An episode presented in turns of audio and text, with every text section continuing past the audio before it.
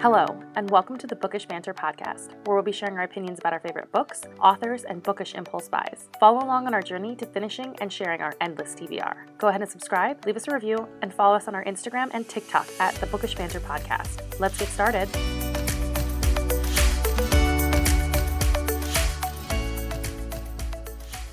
This episode contains spoilers from the entire A Court of Thorns and Roses series by Sarah J. Maas, with references to Throne of Glass and Crescent City, Ella Enchanted, and Ever After. Hello. How's it going? It's going. So we actually have a new sponsor for the podcast. It is Audible by Amazon. So is their it is their audiobook subscription and I have used them a couple of times and I actually got Crescent City on there from the first one, uh, The House of Sky and Breath, so that I can listen to it on repeat constantly. And I absolutely love it. Uh, it's super nice because I have a bunch of Amazon Alexas in my house and I can like connect them. So when I'm like doing chores and things like that, I can be like, or I can say like, Alexa, play my Audible book and it'll pop up and play all of my house. So I really love that.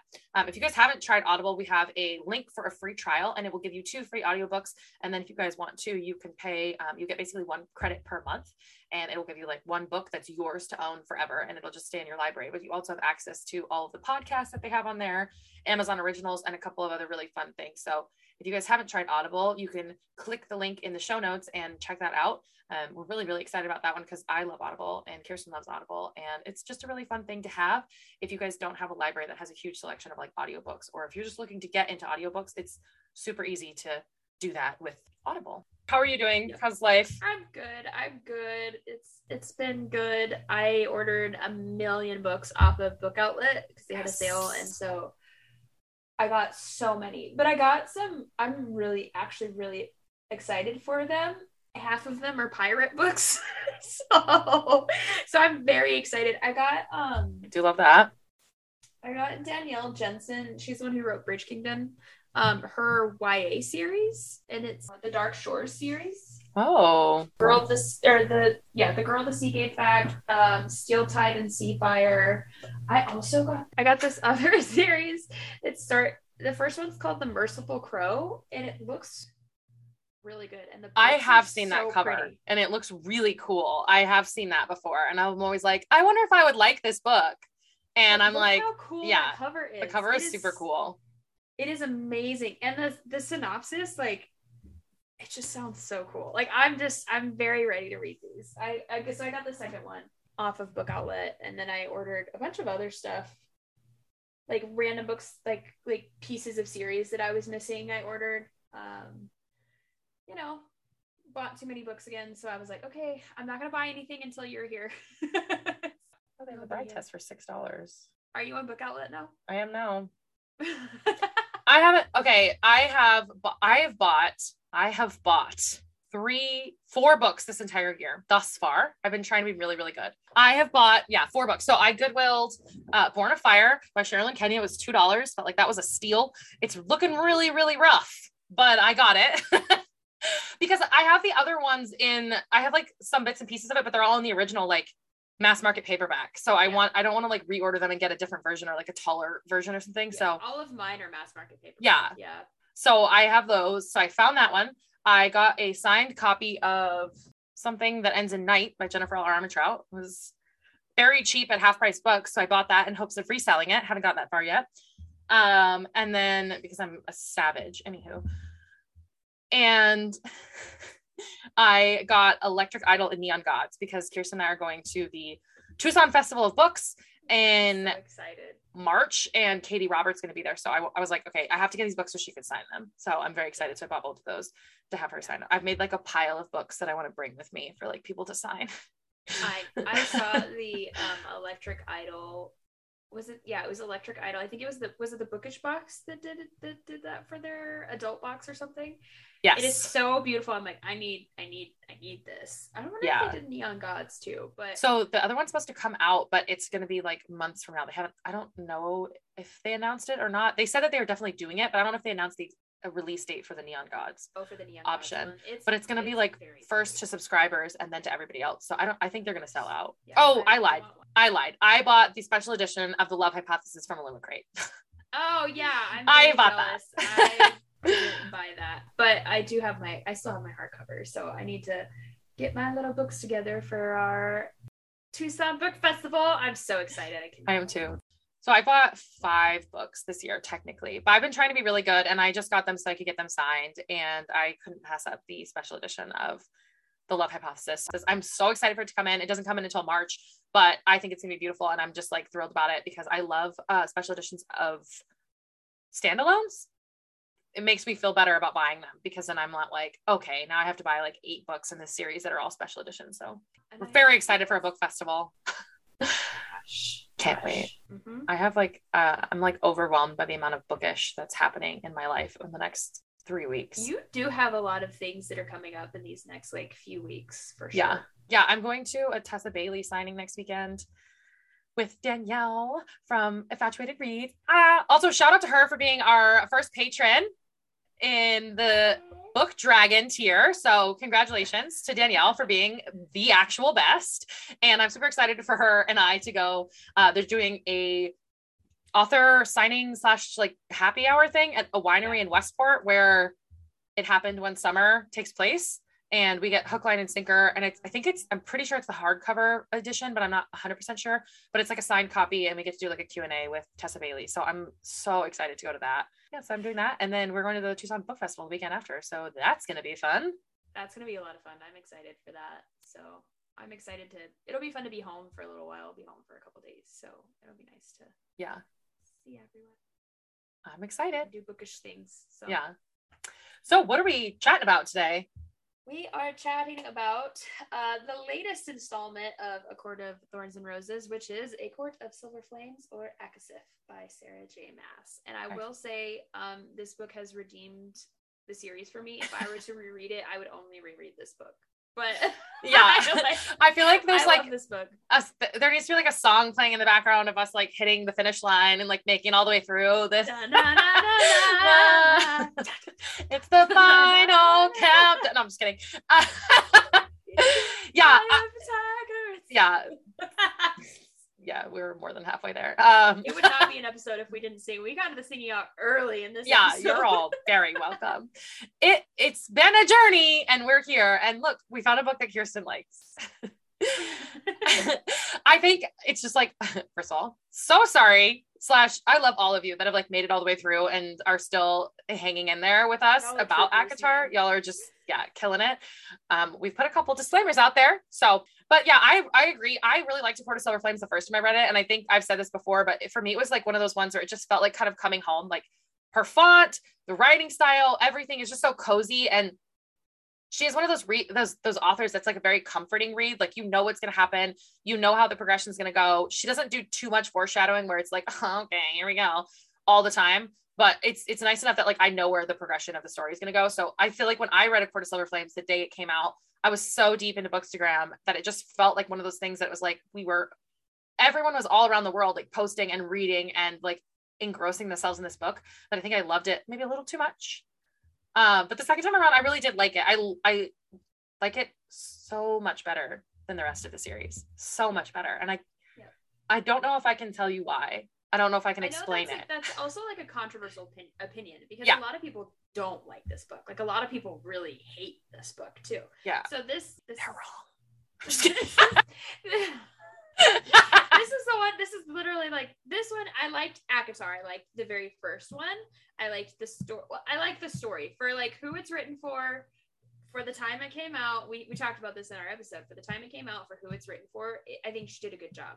But the rest of the series, I could I could you know take or leave. And I really really really really enjoyed. Um, I also probably because I relate with Nesta, like in her kind of needing to just be called out, just her her kind of way of expression and things like that, her kind of expressing her trauma and the way that she needs to be handled as far as like you know people calling her out kind of a situation how I live my life. So uh, we'll get into that, but um yeah, I know. I really enjoyed it. I again, I if I reread the series, it would just be this book. It wouldn't be reread of the series. It would just be a reread. I would just start at ACOSF.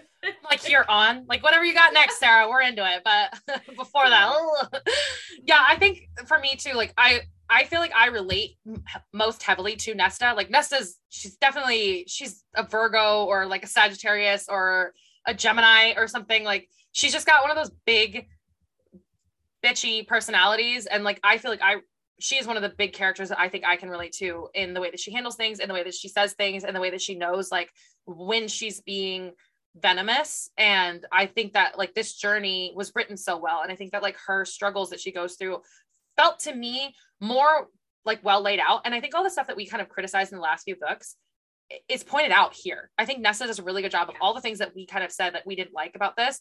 Nesta calls it out in this one. And i don't know if that was her sort of like if sjm wrote that as saying like ha ha ha you know i know that this is like too much. Like we know that like toxicity. I'm gonna yeah like we're aware. so it's like I don't know if she's saying that like she's aware that like these characters are flawed and that they don't like talk about those things or if it's like this is Nessa's character and seeing it and maybe because we relate so heavily to her that that's the way that we see it. But I think a lot of the stuff that we sort of pointed out in the last few episodes as being toxic or like just poorly planned out or hilarious or what it was like Nesta said all those things. And I was like Can we also Yes. take one moment to um, appreciate the fact that Nesta is quite literally the only character that has apologized to anyone in this entire series? yes. Has actually yes we can. apologized, like a true apology, and not just being like gaslighty about it. mm-hmm. Go Nesta. MVP. So we got a little sneak peek of this at the very end of A Court of Frost and Starlight. So we kind of knew where this was going to go. Yeah, I- I, I said this in the last one, but I just, this shift in Nesta of like living in this seedy apartment complex and like sleeping with all these boys, it's just, it was such a weird shift for me. And like, I knew that that's where we were going to go. But like, there was a couple references in here where I was like, okay, are you serious? Is that like, she's like, I go to bars because I love music. And it's like, do you? is that why you go to the bar? Like, I don't know. That one was a bit of a leap for me. So I was really pissed because they're so mean to her at the beginning. They're oh, so they're- mean. And it's like, I I they just like it, it's so frustrating because and this is something too that you and I kind of talked about because I was talking about how I really like I really I like Nesta and Az's Nesta and Azriel's friendship better than I like Feyre and Azriel's friendship because Az recognizes those things in Nesta. He understands the self-loathing. He understands the wanting to just turn it off and be numb and numb to everything and which I kind of wish he maybe would have spoken up a little bit more. That's one thing that I was like he should have should have said something. he did that in, in ACOWAR too, where he was like, he like figures out that Elain's a seer and then just like dips out. And it's like, Yeah. Azriel, like, use your words, buddy. Use your words. Yeah, exactly. And so I was just like I I that was a little frustrating to me, but I do like their friendship and he's as has never been like judgmental towards Nesta. He's never he's really the only one that's never been like mean to her or judgmental or like treated her less than because that's how he feels. Like he feels less than. He feel he just wants to I mean, we read we'll get to his chapter, but he talks about that. And it's just like oh, it's so heartbreaking and it's just like I, I I like their friendship for that and it's just like they don't obviously people's trauma manifests differently depending on who you are and your personality and things like that and obviously she was just like trying to just numb the pain and i think what they did as far as like you you're going to trade with cassian you're going to like help in the library and this is like you know not your punishment but we're just trying to help you but i think the way they went about it like also amren Yeah. really Ugh. Really sent me in this book. Like I just I have a question.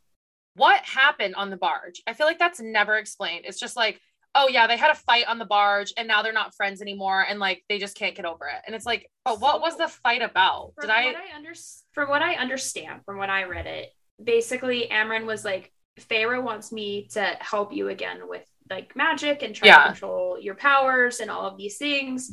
And Nesta was like, Nesta had assumed that was Amren taking Feyre's side. Amren taking Feyre's, like, you're just taking orders from Feyre. You don't care what happens to me. Like, Right. I don't like my, she hated her powers. Right, right. she truly hated her powers so she's just like i don't want anything to do with it and but everyone wants is like pushing me to like mess with them and i think that's part of it too was her we talked about this in the past like she's not using her powers and she's slowly going insane Right.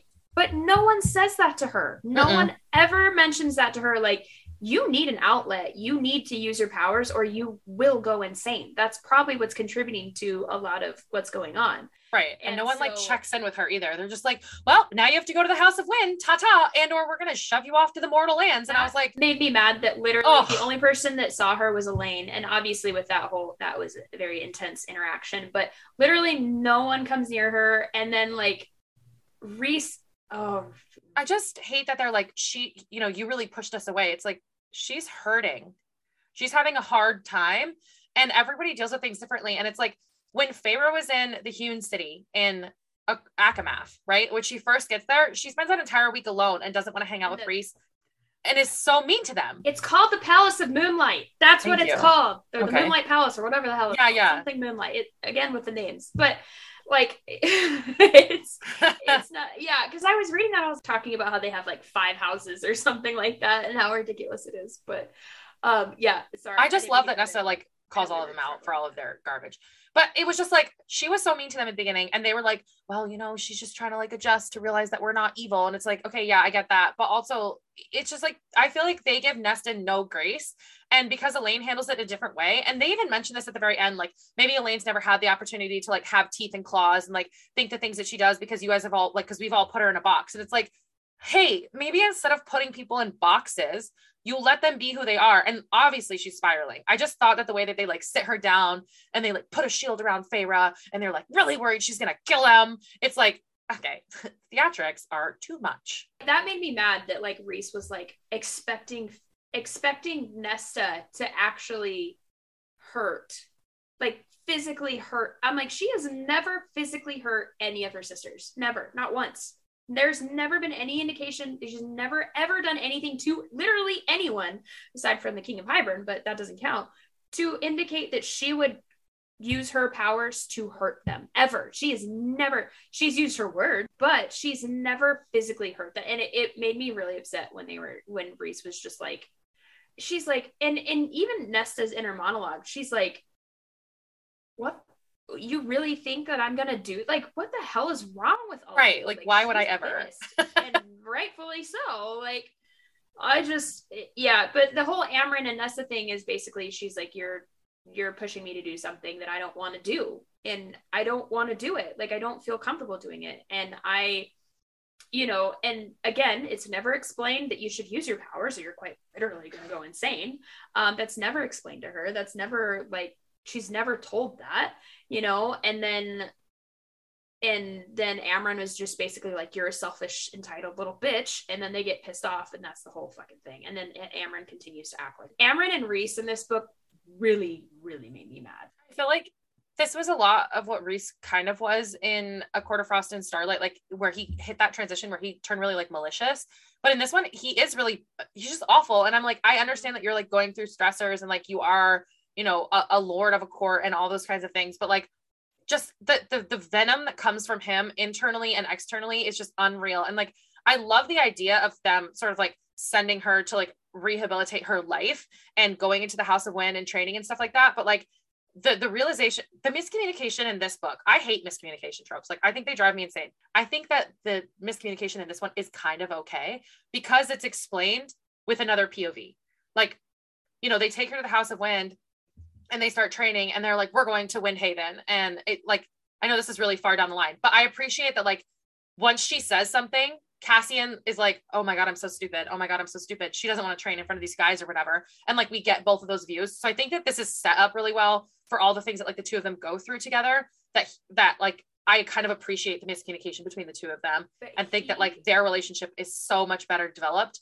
than like it's any interaction she has with the rest of so anybody much better developed their relationship is so much healthier like yeah it like takes it takes her a minute to like get things out it takes her a minute like she gets called on it she slows up like I do the same thing. You know, it takes a moment and then you realize it and you come back to it and you talk about it. but they're But so mean to Cassian is- her Cassian is so patient with her and being Yep. like, she will talk to me when she is ready. I'm not Yep. going to push her on. I mean, there's certain things he did push her on, but like, and he even calls himself out on him. He's like, why did I do that? Like that, like, I know Nesta. Why did I do that? Why did I act that way? Like, I should have known that she wouldn't have wanted to put her pride on the line and uh, look like an idiot in front of Right. all these other guys. Or I should have, you know, when he something something about when he invited like a guy or something like that and didn't tell Gwen or something and he was like I should have checked in with Gwen before I did this and I Right. didn't and I feel bad about doing that but he corrects that behavior he's Right. very good about recognizing it and correcting it and I I really appreciated that and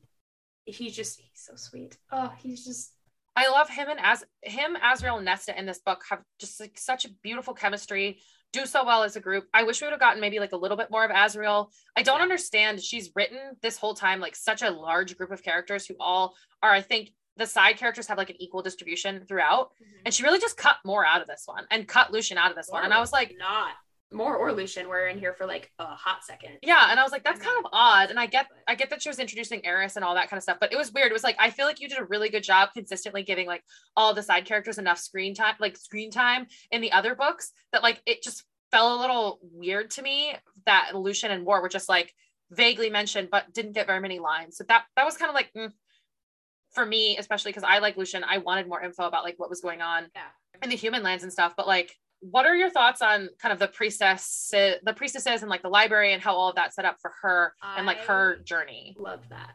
I love the library and I love how she kind of and we'll get into this, you know, she talks about like being in the house and how the house like won't give her isn't allowed to give her wine and everything like that. And then she's like talking like she's just in her room and she's just like I just like Nesta has has like Amren and Mor and Elain has the Wraiths and like and like the Bat Boys are like a thing and you know what I mean? And she's like even Lucian has like Bassa and Jurian and she's like I have no one. She's like I just want a friend. And she she she makes the house her like her friend the house is her friend and it's just the cutest thing ever and I love how they're like in the library and there's like this like darkness and you're like what is this? Like I I liked that part of it and it was like this kind of like darkness in the bottom of the pit where like reaxis used to be and they're like oh it's just like you know it's just like curious like, yeah it's like following nesta and like kind of like is is connected to nesta in some way. And so um and then um and gwen's like yeah we don't go down there. Like you know all this stuff. And so also gwen is just i oh i love gwen. She is like she's the lysandra for me Yeah. in this book. Like i love gwen. She's amazing. And I like their relationship in the beginning that she's so snarky to her and like Yeah. I feel Gwen so bad for Nesta because she just do it. Like gwen just like laughs at her she's like Yeah, "Oh, and she's like, you don't use magic to like stack the books, and Nesta's like, "Mm, should I be using magic? like, you know, it's just like their their relationship is so funny because like how else would i stack books Yeah, oh. like- I was like, can somebody show her? I would love to know that. Um, I just felt like their relationship was really cute, and I love that it's not an instant friendship. I I I hate like insta love, insta friendships. It's like their friendship develops so well because she's so mean to her at the beginning. She's like, um, what are you doing down here? Just acting like everybody should be bowing down to you. And Gwen's like, I just need these books, and that's your job. And then she's like, Hey, uh, I really need this particular book. Could you help me with that? You know, and kind of going from there. And I, I just love the way that their friendship develops and like her with the priestesses and how Nesta, like, this just shows that Nesta can be a nice person. And like, when she has no qualms with anyone, like Cleo and stuff like that, like, she's going to be a good person and she's going to do what she can. Like, yes, she's going to be standoffish, but like, it's, it just makes me mad that the inner circle is so mean to her at the beginning and just thinks that she's this rotten person. It's And- so frustrating because they just expect they expect her to be like Feyre. They expect her to be this person that is so expressive and every Nessa's just not that person. She's just that's just not who she is. Like she But do we not forget the like six months that she spent in the spring court just being like a ghost of a human? Like Ne- Nesta was given no grace, but because Tamlin was the cause of it, and because Tamlin didn't notice it, like Feyre was allowed to like shrink in on herself and shrivel on herself and, and not be a person. You know, I mean, that's she what like had a year. They gave her a year, but in that time, they should have realized within that year, like you know, they just like for. I feel like they weren't quote unquote giving her time. I almost feel like they just forgot about her. Like they were like, it's not my. we're just busy building this house on like war torn lands. I don't know. It was just kind of frustrating, and so that was like, ugh, and it just yeah. But I love that I I really did like the library and how that it just showed like the contrast between her and like who she was as a person and her being like once they find out who I am they're all gonna hate me but her giving herself a chance to be like okay but I Oh could maybe make friends with these people yeah well uh, we'll get to it later because i don't want to go so out of order but we'll Okay, go to for later. it. but yeah i just I, I love that. And then her starting to build that friendship with emerie i love that like her going into her shop and talking to her. She's like i'm cold. I need like she's she's like and I love how Emerie's like, yeah, they they pretend they're not cold, but they're actually like you know they're uncomfortable but they don't want to be they don't want to be considered unmanly for being cold. So she's like no i want like fur lined leathers because i'm freezing my ass off. Like, right. give me one of those. Yeah so i really love that and i think emerie's emerie's really cool i really like emerie um the valkyries in general i really love I, yeah i just that was really cool so um how did you feel about kind of the development of everything that was going on in the background. So I cannot say that queen's name to save my life. So we're to call her B. Her name starts with a B. We're to call her B. So, anyways, the old crone queen. So, how did you feel about uh, B and the trove and all this kind of manifesting in the background? So, when I first read this, I was like, maybe nothing bad happens, right? Like we've gotten through the war and like maybe there's not a big bad. Granted, there like has to be because that's how books work. but I remember reading it this time and genuinely being like, what bad thing happens in this book? I forgot. Like, you know, because it, it's not it's not irrelevant. Like obviously a lot of stuff happens in the background and like there's a lot of, you know, big bads coming, but I forgot it until they mentioned it. And then I was like, is this like me with the dread trove? Like, I don't know it until someone mentions it. like how I felt. I was like, oh wait. I, I hate the name. I hate the name Dread Trove. It's just like, okay, good job. With Again with the names, just just like A plus plus, you know. Um, but I thought it was good because I feel like what she was going to do at the end of it was just going to be like sort of a battle between um, setting the lines and like re-signing the treaty. Yeah. So I appreciated that there was still like something else that was going on that wasn't just like obviously the Fae on the continent. The story. But yes, exactly. Didn't take over the story. I would have liked a little bit more, I think, with like Jurian and and Vassa, because I feel like geographically, I'm not really sure like how all of that works. That she's like a firebird at night on the lake, or can she be a firebird anywhere? She can be a firebird anywhere. Oh, interesting. Okay, so in my head, I thought she had to like be close, but I guess he's just confined to the lake. So I, I would have liked a little bit more of their relationship, I think, and like just some more of, of how they're involved in things.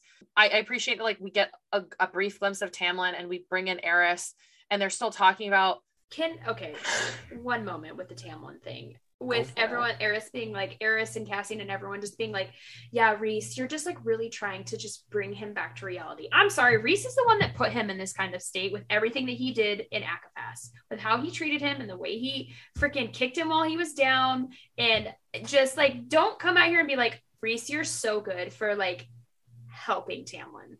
No. Mm-mm.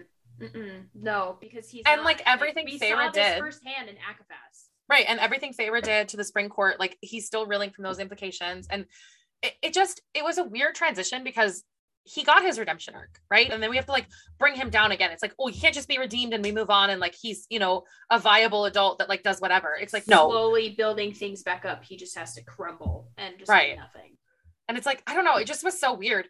And I like like I said, I appreciate that they do bring it back. I would have liked a little bit more of the other courts that we didn't get anything of this time, like the, the winter court and like a little bit more of like the summer court and, and those relationships. And I'm sure that those will come like as we get further on and would have taken away. But my one big criticism for this book is there is a lot going on the whole time, but there is so much going on in that last 200 pages.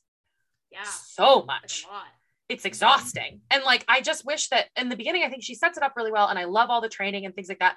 But there was a little bit too much talk about like how to do a proper squat that could have been filled up with like what happened at the end. Like, I would have liked that spread out just a little bit more, or like even just more info in general, because those last 200 pages, it's like, you know, manipulating Eris, the right, this, that, the other, right? Like they're moving Everything. Feyre. Like it's just, it was like, it's enough it's enough slices, okay? Like in that last 200 pages, it's like it, it's too many. So that was like why my big criticism about this because I feel like they're talking about the dread trove kind of the whole time. That's where we were at before. Sorry, I kind of rambled for a minute there.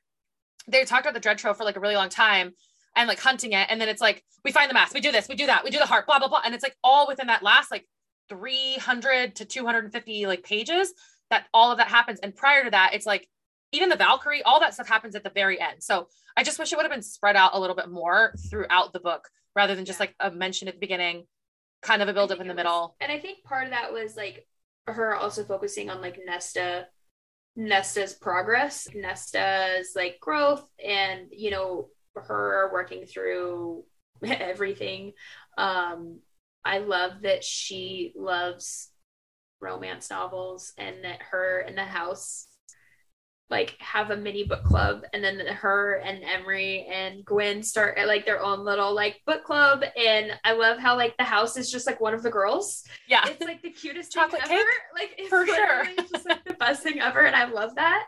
Yeah, I agree. The last like 200 a lot happens. In the Yeah, last, and it's not bad. Like I think the pacing of the book is No, totally great. it's good, but It- it's just like I just would have maybe liked it a little sooner, and or like I, you could have put more info in the beginning. I think, or just a little more like something. What did you think of this maybe- the stair journey? The like journey with the stairs. I love that. I, I liked what uh, my I was just gonna say my head is like spinning reading it. Like I can just imagine like walking down a set of like spiral stairs. I was like, I thought it was just like stairs, like just like down. Like Oh, I'm no. thinking like Lord of the Rings. Oh Like- yeah, like the side of a wall type of thing. I was thinking like a lighthouse. Like we're just going and going and going and going. My initial thought was was like Minas Morgul with like Sam and Frodo and um Gollum going up to like Shelob, right? Yeah, yeah. But like that's what I was imagining at first when people are like 10,000 stairs. I'm like, okay, that's like that's what I picture it. But then like yeah. but then like when she's talking it's literally just like a circle I'm like I'm going to throw up. Like Yeah, it like makes me nauseous go on the reading it. teacups at Disneyland. There's no way I would go down those stairs. Yeah, No. it's it's like I Beauty and the Beast style, like going down and down and down and down. First of all, I would like to say congratulations to everyone who's ever like done this whole challenge, but I would like to know how I do the reverse of this because I've seen people do the like stair step or Nesta 10,000 steps. Homegirl does the 10, I'll do the 10,000 down. I ain't doing 10,000 up. I just want to know how I go backwards on a stair stepper because I ain't going up. But I'll do 10,000 down. Absolutely. You know? I'd be like, you can winnow me back up now. Yeah. I'm out. I'll be doing I'll do it down though. But yeah, congratulations to everyone who's turned that into like a thing. And my uh, my love for this book is the way that people have just run with it with the exercises and the the swag and the House of Wind book club. Like shout out to Blissfully Bookish. Like that is just such a cute concept and I think it's so fun and like I think my love for this book is in the fact that it's not just about like couples and I say this a lot is like I love the friends to lovers trope and I love the idea of like building friendships and then also like the fact that Cassie and Nesta are kind of like friends to lovers. Like, okay. you know, I just I love that. They're I- I love reading about friendships, too. They're like enemies to friends to lovers. Yeah, that's- which I'm uh, here chef's- for. That's like the Chef's fucking kiss. Yeah. combination. Um, I, The big three, that. the trifecta. Uh huh. Yeah. How did you feel about the like start? You know, with and we've talked about this in the past. We've talked about Cassian being very good at reading people. You know, Yes. he was really good at reading um Feyre when she was really struggling, and you know when she was like, you know, burnt through the the like gloves or whatever, and he just kind of took it was like, she's like, I killed them, and he's like, yeah, and you're gonna have to live with that. You're gonna have to, you know, he's so good about and he's as we as I kind of said before, he's good about recognizing it and correcting it, and not just saying he's to do it, but actually doing. Like his, he's the epitome of actions speak louder than words, um, because he's not just like, oh, I'm, you know, Nesta's not one of those people that you can bombard with like words and things and but actions are going to speak louder for her you know with everything that you know she realizes with her father you know she connects the dots of him like sleeping on the cot and giving them their bed and him like not being able to like provide for them but also like you know going out there and starting an army and and building this up because he loves them and things like that and um his actions spoke a lot louder and she realizes that well with like reflection and things like that but um Ness is definitely one of those people which can relate like actions definitely speak louder than words like you know what i mean Yeah. And I think that he's like, they're very mature characters too. Like, you can Cassian see the progression much. in her writing style too that like it's like cassian is is he is such a genuine male like he's written so well it's like yeah boys think this way and like also he's a very mature person and he's like the ideal you want one that's still like broody and makes mistakes but then turns around and is like oh my gosh i'm the worst and i like need to fix this but does it in a way that like makes sense to him and then he knows makes sense to the person that he's like doing this for like his relationship with Azriel and like even like you were saying his relationship with Feyre and I feel like what he does with Mor granted their relationship's not super healthy but like he's aware of like the mistakes that have been made between the two of them and like how to treat her I- and handle I that. did like how she immediately in this book, like very quickly, Cassian was like, "Yeah, she's my sister." Like very, Yes. like within his first is like his first POV. but he did done fuck up in ACOWAR when he like rips Nesta's hand out because Yeah, Mor walks no, in the that's tent. that's not okay. Cassie and I are not okay with that. Don't Well, I that. will never let that go. That's bad. But he's he learned. Yeah. Again, he learns from his Yeah. mistakes. And I- so what were your thoughts? I just this is like probably one of my favorite scenes because it, it shows how clever Nesta is and how silly Cassian is when she's practicing in the library and Cassian comes down after she puts the sign up sheet and everything on that. Like what that's one of my favorite scenes. I think it's so well done. I think it's hilarious because you know Nesta's like kind of snide and funny and then afterwards Cassian's like, damn it, is she clever as hell. Good for her. You know, like what are your thoughts on that scene? he's just like he's like I love that he appreciate he I love how much he appreciates her like her mind and how her mind works. And Yeah. he's not like intimidated by her ability to like think strategically to learn to read to do all these things and how intense she is. Yes. he's not like because he recognizes that like he talks about her like going through the punching sequences and like the steps and like the sword play and everything like that. And he's like he's so proud of her progress. And i love also how like they're able to just to like be slightly professional like obviously you know what i mean? Like in the ring she's there to learn and he's there to teach and outside of it it's whatever but they don't do it to and they also it's this had me so worried when they were like oh she's going to be in the library i was so so worried it was going to be like a you know Feyre and Rhys like we're going to fuck in the library like no Yes, Like, and that's why I think I I, love was- this scene so much. Oh, I was so worried that it was, and that that scene had me scared that it Yeah, was going to be something triggers. like that. And I was like, please don't do this. Like, don't, don't, like this. This is a safe space. Literally, people have to ask permission to be there to like, you know, and do not desecrate that by like being like, I have like dirty thoughts sex, like, currently. get over it. You know what I Yeah. mean? But I like how I love how Cassian is so very just like respectful of that, and Nesta. They're very respectful of that. I mean, they'll bang everywhere else, but like library off limits. Which Yeah, I yeah. Yeah, I was just like, I that scared me, that worried me because that was something that really bothered me. I just, and I think that was why I like that scene so much because it's so different. And it's like, I feel so bad for Nesta that no one's signing up. And I'm like, how is she going to get people to come? And then she's like, thinks of this really like clever idea. And Cassie, Cassian afterwards is like, oh, dang, that was a good idea. You know, like I just, and he's like, go little rock star. Like, you know, I just feel like he's like just so, that for her. Yeah. he's like so respectful too. He like asked permission, like, Yep. can I touch you? Can I consent? People, consent is key, y'all. Consent is sexy. I just love him. But I just- okay. I love Cassian. So this this one is a very explicit book, right? Like we get obviously a lot more Ugh, actual woo, scenes written Here than we do in any of the other ones, right? Like a majority wise. Uh-huh. And I think that like I just remember reading this the first time and being like, we don't get shit until like chapter 23. Like I've been here a while, just be waiting for Cassian, you know, like uh, but I think that this one is done really well. I think she paces them out really good and the spicy scenes are phenomenal. And like I just Yeah. think that this is a, a bet a better transition into new adult Mhm. than her than you know, like even ACOWAR and ACOMAF. I know we all love chapter 55 and like all that stuff's great, but I just think that like she does such a better job with this one.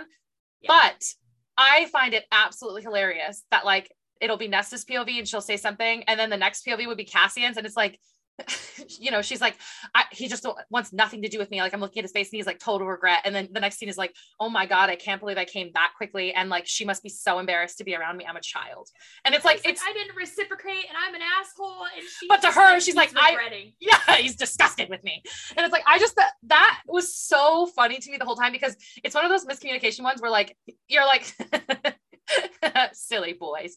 And it's not one of those ones that makes people like strangle people, Yeah. you know? So I, I Also, really the, liked like, that. you wouldn't stay and cuddle with me, and he's like, she's never asked me to stay and cuddle. And yeah. And you're like, oh, is like he's not gonna do it if she's not gonna be like, hey, like you know, this is Yeah. part of the consent thing, Right. You know. oh, And yeah, so, and I. I, it was so it was so great when he's just like, I guess I'll leave now, and she's just like, okay, like, and it's so like she's like, he just doesn't want to stay and cuddle with me, and I, it's sometimes nice to cuddle, and and he's like, she never asked me, and I don't, I want to cuddle with her, but she doesn't want to, so I don't want to, like, and it's just like so like I, I it love just it. I, love the way that so those much. written because it's so funny. I feel like majority of women would think the way that that Nesta does, Yeah. and then it's like that's how we think, right? And then that's how men think, and it's obviously like the total opposite.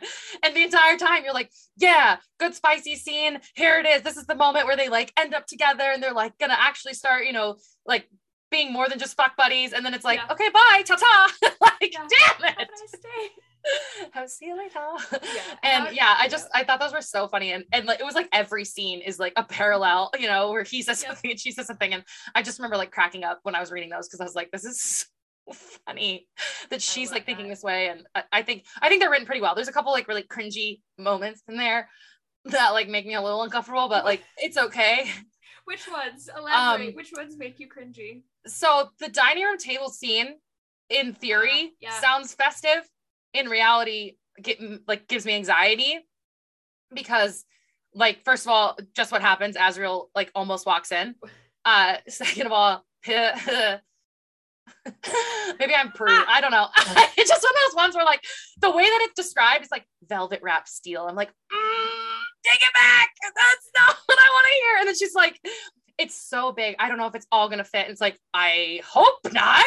Like i just hope for you that it's not because cassian's supposed to be uh they like said it um anyways i just it was like some of the descriptors were like a little much for me. I was like okay we get it but also like it's gonna be okay if you have to also use your hands like he'll be all right. And there's just a couple of them in there. I was like i just am so uncomfortable with the fact that like there's pot roast on the table and you're like spicy scene. And i was like "Ah." what if someone just like winnowed in? Like is that part of the appeal Yeah, that's part of it. It's the thrill of being caught. yeah it gives me hives. like it like gives me anxiety. The thrill of being not caught is much better for me you know? Like it's it was just i was like okay. And i think it's good. Like it's a very intimate obviously emotional scene. Apparently i'm a Yeah. huge fucking prude but it was just like it was one of those ones where i was like there are so many better ones in here. And that one was like anybody could just come on in Yeah, that's the point. That's the whole idea. And Azriel, I love how Az is like, you were about to fuck her on the dining room, right where I. I love how he just like, yeah like "You were about right where i'm eating right where I was gonna eat. So I think I have an opinion in this matter. And I was like, yes. you're not Like wrong I, I did really like Az in this book. Like I, he was. I would I wanted more of him because he's so Yeah. funny in this one. He's like hilarious. You're like bringing in the one liners. yeah he's he's freaking funny and so i love all the spicy scenes i really really enjoyed it i liked how it was like there's a lot of these like romance books or even just like um is even with like Feyre and Risa, like their first time, it's like this like a magical time, and it was just like so like, and and Nessa's like it's just sex, like we're just gonna bang it out. Like I don't, even though she knows, they both know that that's it's not just sex. There's no shower sex and no cringy sex, and I was here for it. I was like, thank God, and so that I appreciated. But um, the spicy scenes, I was, I was, I was here for. I was. That's I- fairy I porn. really That's a big fairy porn one. It's, it's really in there. I was here um, for it. I, I, yep, here for it. One thousand. Yeah, and I think like I just I like their relationship and kind of how it develops and the fact that they like build a friendship on top of like Mhm. also, you know, screwing around and stuff like that. And I think at some point I was, I don't know, I like the way that they announced that they finally set the mating bond. And I like that, you know, they don't call it that initially. Like she gets done with walking the stairs or whatever in winter solstice and she like accepts it and whatever, but they don't say like you accepted the mating bond and then they get in big fight. Like I thought that was really well played played out for them. It was really genuine in the way they did it. Uh, and I just lost my train of thought. Oh, I didn't like. I I wanted it. I don't know if I wanted it sooner, but there was a lot of times where it was like hinted at, like when they go to find the harp and stuff like that. He's like, "Oh, I would have known that you were," mm, you know, and it's like whatever. Someone else says it too, and I was like, "Okay, we get it." But like Nesta and Cassian also know that they're already mates. Like they're both Yeah. very aware of it. So like we don't need to keep hinting around it. And uh, Mhm. like, was it? I I just wonder, was it a big shock for anyone? like, do we like get to that point? Like, it's it's different than Feyre and Rhys. I feel like because that one was like, oh, you and know, this is this is my question too because we i and she says it later like i immediately knew and he was like i immediately knew so do they immediately know like eh, do they all immediately know I don't think so. it, I like, think it's- something yeah, depending on who you like if you're high fae or not like if you're because Yeah. cassian's not high fae I think it's I I think for Cassian, like if you're fae at all, you know. But I think when Nesta knew is because she has a such a strong like will. You know what I mean? Like she's such a strong person that like she was so in tune with her emotions and stuff that she knew as soon as she met him, like I I like him and not know what it was. And I like her saying, you know, when she gets pissed at him and they get that fight, and she's like, "This is the last of my like humanity." And you're like, Yeah. that is so. Th- that conversation is just like so beautifully done, and Mhm. I think it was just so genuine to like the, their friendship and stuff like that. And obviously, like Cassian's gonna get pissed about it, and her being like, okay, I have to take a step back and like tell him to go away because I'm just gonna turn into a horrible person. But I just it was like I knew that they were mates. They knew they were mates. You knew they were mates. Like everybody knew they were mates. So I just got a little annoyed with all the like almost that we Yeah. said. Like, But I did like how she wraps it up and she's like, I'm not gonna say that because that is the last thing. yeah, I am I am I know man and wife. I know husband and wife, you know, and but I don't know mate. And if I if I if I accept that, that's the last of my humanity and I don't know if I'm and I think that too is like that connection to her mother, that connection to her father. That's her last thing you know what i mean and so and i love that that scene written and everything how so we jumped forward a bit but gonna kind of go back to the harp and the crown and the whole thing so we find out that eris's Beron is aligned with b and b is aligned with i don't know what the other guy's name i can't anyways it with uh, we're gonna call him the Carpacci. Death God, right now i don't know how to say his name. Kapowatsk i just was like god bless you. Like i don't know how how do you say his name. And so and so I like um so there's this like weird alliance here and Rhys basically is forcing Cassian to be a courtier, which I was like, that's kind of rude. But like and I love that kind of that kind of progression of him being awkward and weird and then him kind of figuring it out and like like learning from Nesta and her learning from him and them both like you know learning from each other and being able to could like strengthen their relationship themselves as people and like or fae whatever you want to call them themselves as individuals. I really loved that um but how did you feel about you know they're like okay we know she's going after the dread trove um Beron is her ally they're like thinking about getting forces um let's go find the mask and you know they're I did love that Cassian did not force Nesta to scry. I was very worried because Amren was like, she has a week because Amren's a twat. And so I was like, she's like, she has a week. And Cassian's like, don't push her. Like, I'm telling you right now, don't push her. Like, I know her. Like, don't. And she's like, I don't care what you think. The blah, it, you know, all this, you know, everything. And he, I was very happy that he didn't push her to scry and she did it on her own and like face that fear on her own, you know, through conversations with Gwen and, you know, Emerie and stuff like that. I like that the house like kind of gives her the option when she's walking down the stairs. Like I thought that was so cute and it was just like really well played out. And I appreciate all the times that Nesta was like, I have to be brave because the people in my life have been brave. And I think that that was something that like really resonated with me because I was like, there's times in my life where I feel like I have to do this because I know that like other people have been able to do it. And like I have to push myself there because I know that it's like possible in one way or the other. And so I really liked that. Side note about the the the, the bones and stones and blech, before we get in deep into that. The the the bones and stones while she's at the ceremony where she scries for the harp um when they're at the priestesses like I don't know what to call it worship?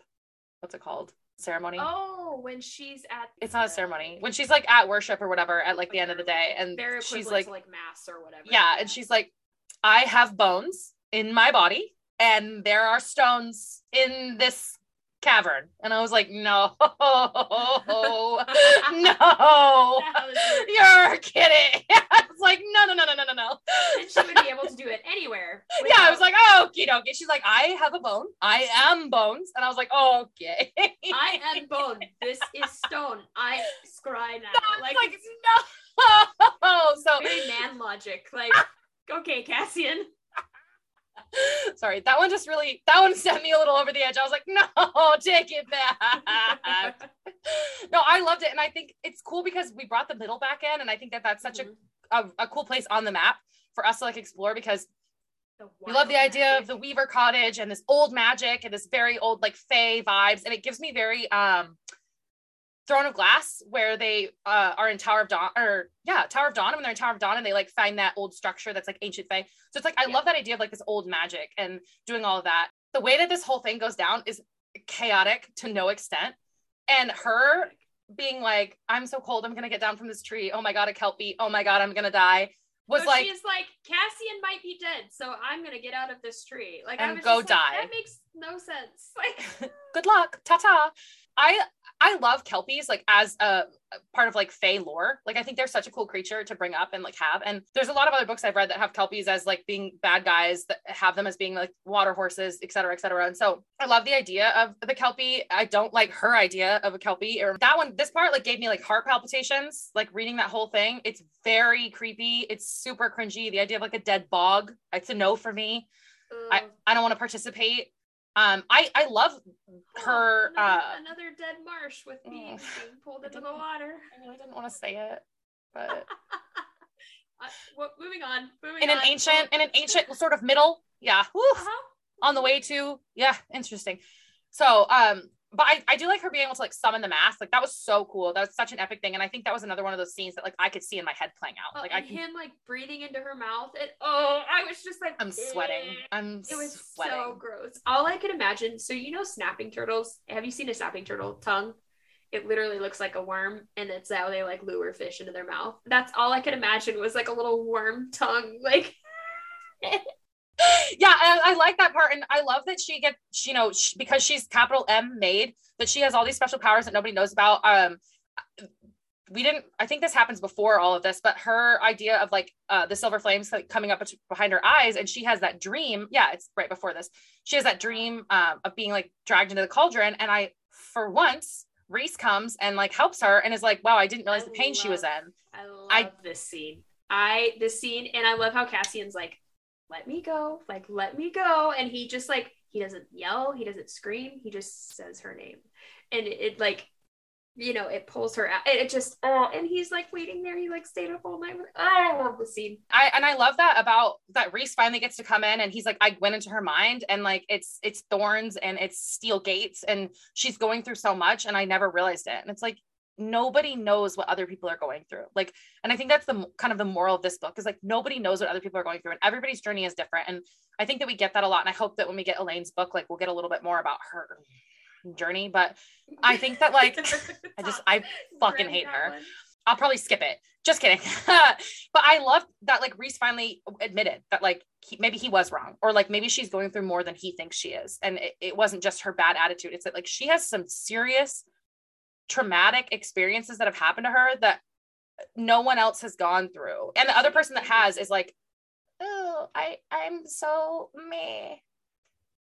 It's so frustrating to me because no one, even when Cassian, Cassian does like stand up for her and like say these things. He's like, she's going through it. Like she's struggling, and you know, he's like tries to bring this up, and they're like, just leave her alone, and they just ignore him. And he's like, it really, it, it, it made me laugh when she would like talk shit about Rhys, and he's like, you don't talk about him that way, and she's like, fuck you, like she's just like, Yeah, and I love that she finally calls them all out. She's like, Elain Yeah. is only loyal to the people whoever feeds her. She's like a dog. And I was like, that's so true though. that too. When in Feyre's chapter, that kind of pissed me off. She's like, Yeah, yeah, that was a different version of sis- her. Are, are more sisters to me than even my own sisters will ever be. And I was just like, uh huh. And then she's just like talking about how Elain's just like boring, and you know how she's talking about how like Nesta was like, oh, I'm glad she's like finally not boring or something like that or whatever. She's like not boring now. And Rhys is like, I mean, I agree. And like, but Feyre is like talking about how she's like she's like, well, I mean, Elain's just like fine. Like, I guess she can hang around me. Like, it's just like it's. But we're fine. never gonna have a close relationship where we actually talk about genuine things. We're just gonna be was just like casual friends and or sisters because like we're forced to be. I was like, this is such a weird rela- and this is why I don't like Elain because I feel like Elain doesn't know how to make like genuine friendships. She doesn't know how to like be a human. She just is like there. with like Rhys, he's like that's what she's been expected to be. She's been expected to be the sweet one. She's had she's had this expectation of you're the sweet one, you're the one that keeps the peace, you're you don't ever cause problems, et cetera, et cetera, et cetera. And she's embodied that, and now everyone's like, oh, you're boring. And Rhys is like, well, maybe she's not. You just put her in that box. And again, like you were saying, you don't know what people are going through. You don't know like what's truly going on in their mind or what's happening. So I will be interested to see what Elain's book brings because if there's an evil Elaine, I'm here for it. Yeah, I wouldn't blame her. You know, she's like been on quite a journey. Uh, I just her calling her. calling Nesta and Feyre out though and being like, your trauma, like my trauma is not yours. Like, like you can't sit here and like be annoyed over me reacting to my own trauma. Like my trauma didn't happen to you; it happened to me. So yeah, I love that. I really did Yeah, I did too. And I, I just, I mean, I just don't like Elain. I just, I don't like nice people. It's too much for me. But I, I, I really liked the idea of her, of Nesta kind of falling in love with the mask and falling in love with like the power that she has and being like, this is really tantalizing, like not feeling anything and, you know, being apart from everybody else and like being different and, and her kind of realizing that like she has power and, and she like feels it for the first time when she comes up out of the bog or what have you. Let's talk about the Pegasus. You know, like we just can't not. Uh, I just love Helion. Like he's so funny. he's so extra and so I So extra. so much. I love him so much, and I still love that Ness is like, meh. like she just like Yeah. And, and they're like, I don't think anyone's ever rejected him. I'm like, oh no, she's rejected a lot of people. she's her- twice. I, I just I can't handle him. He's so extra. And I hope that we get more like creature lore in the next few books and like mentions of that. But it's like, oh, that's so sad. There's like not that many Pegasus left, and like Amarantha killed some of them, and Babies and it's just like- They're just I so just like cute. picture I picture like from what is it uh Clash of the Titans the Pegasus from Yep. that like yeah that's Yep, what I was picture. thinking. yeah I really I love that imagery I love how he's like he wanted to come in in this like big fancy like Yeah, like- parade like four-horse for him to come in chariot. Pegasus oh my god I love that Uh, love that I so like them too. What did you think of Nessa's relationship with her mom and how all that was portrayed? I love that. I love that insight into not her mom, but I love the insight into Nesta and like that background because you don't get that with Feyre. Like you Mhm. never got that, and so I loved how because most well her mom pretty much ignored Feyre, but like Nesta was like her like pet, right? Yeah. And so and Nesta realizing that it just like she quite literally turned her mother turned her into a weapon in of a different sort you know not you know and so it was just like oh it was so sad too and it was just like her mom is just so terrible and it just made me sad but I think Yeah, her I- mom has a bigger part in this than her dad ever did. So there's that. I, I just feel like her relationship with her mom is like crazy toxic. And there's a couple of Yeah. things in here that I'm like, not only does that explain how Nesta is, but also felt like a little much for me. Uh the, the dancing for one was just like I'm not convinced. But I did love Elain's story about her being like she was just so good at being manipulative and like getting what she wanted. And she was so aware of herself that you know she literally had a duke propose to her after two dances. And I, I love that because i feel like we finally get to see like who nesta was when she was younger. And then they're finally like oh wait that might be why she is the way that she is and like makes the decisions that she does is because she was raised to be a wolf you know mm-hmm. I, love how. I love that Cassian was like she was raised to be a wolf and then that wolf was caged and that's what happens when a caged animal they snap and they bite and I was like yeah that is called symbolism Yep. big words. I cassian like, "Oh, I love you, Cassian. I love you so much. And so, yeah, so she, you know, kills the Kelpie. They find the mask, and there's like all this temptation. How did you, you know, she's able to like, Helion's like, okay, I'll tell you how to unlock it. She's like, I don't want to know. Like, I don't want to know how to unlock it because it's too much of a temptation to like know these things. And so he like tells Rhys, and I love that self awareness that she has of like, yeah I'm not gonna act all tough and be like, oh, I can handle it. She's like, no, like I'm no, like I don't. I please don't, I don't can't i'd rather not. Yeah. How did you feel about all the? You know, this is also a huge part of it is the the training, the the you know the um kind of the reincarnation of the Valkyries and um you know that whole them training and more priestesses coming. And I love when like Gwen first shows up and she's like yeah she's in like her heavy robes. And then eventually she's in like the leathers. And I just I love that. How did you feel about all of that? um i don't know if i'm dumb or not. So i'll just preface it with that. When we talked about hanging the ribbon and cutting it in half i was thinking the, f- the first time i read this i was thinking like in half and i was like no wonder they can't cut it. That sounds so hard. That sounds too difficult. So if since you guys can't see my hand gestures in half Long like ways?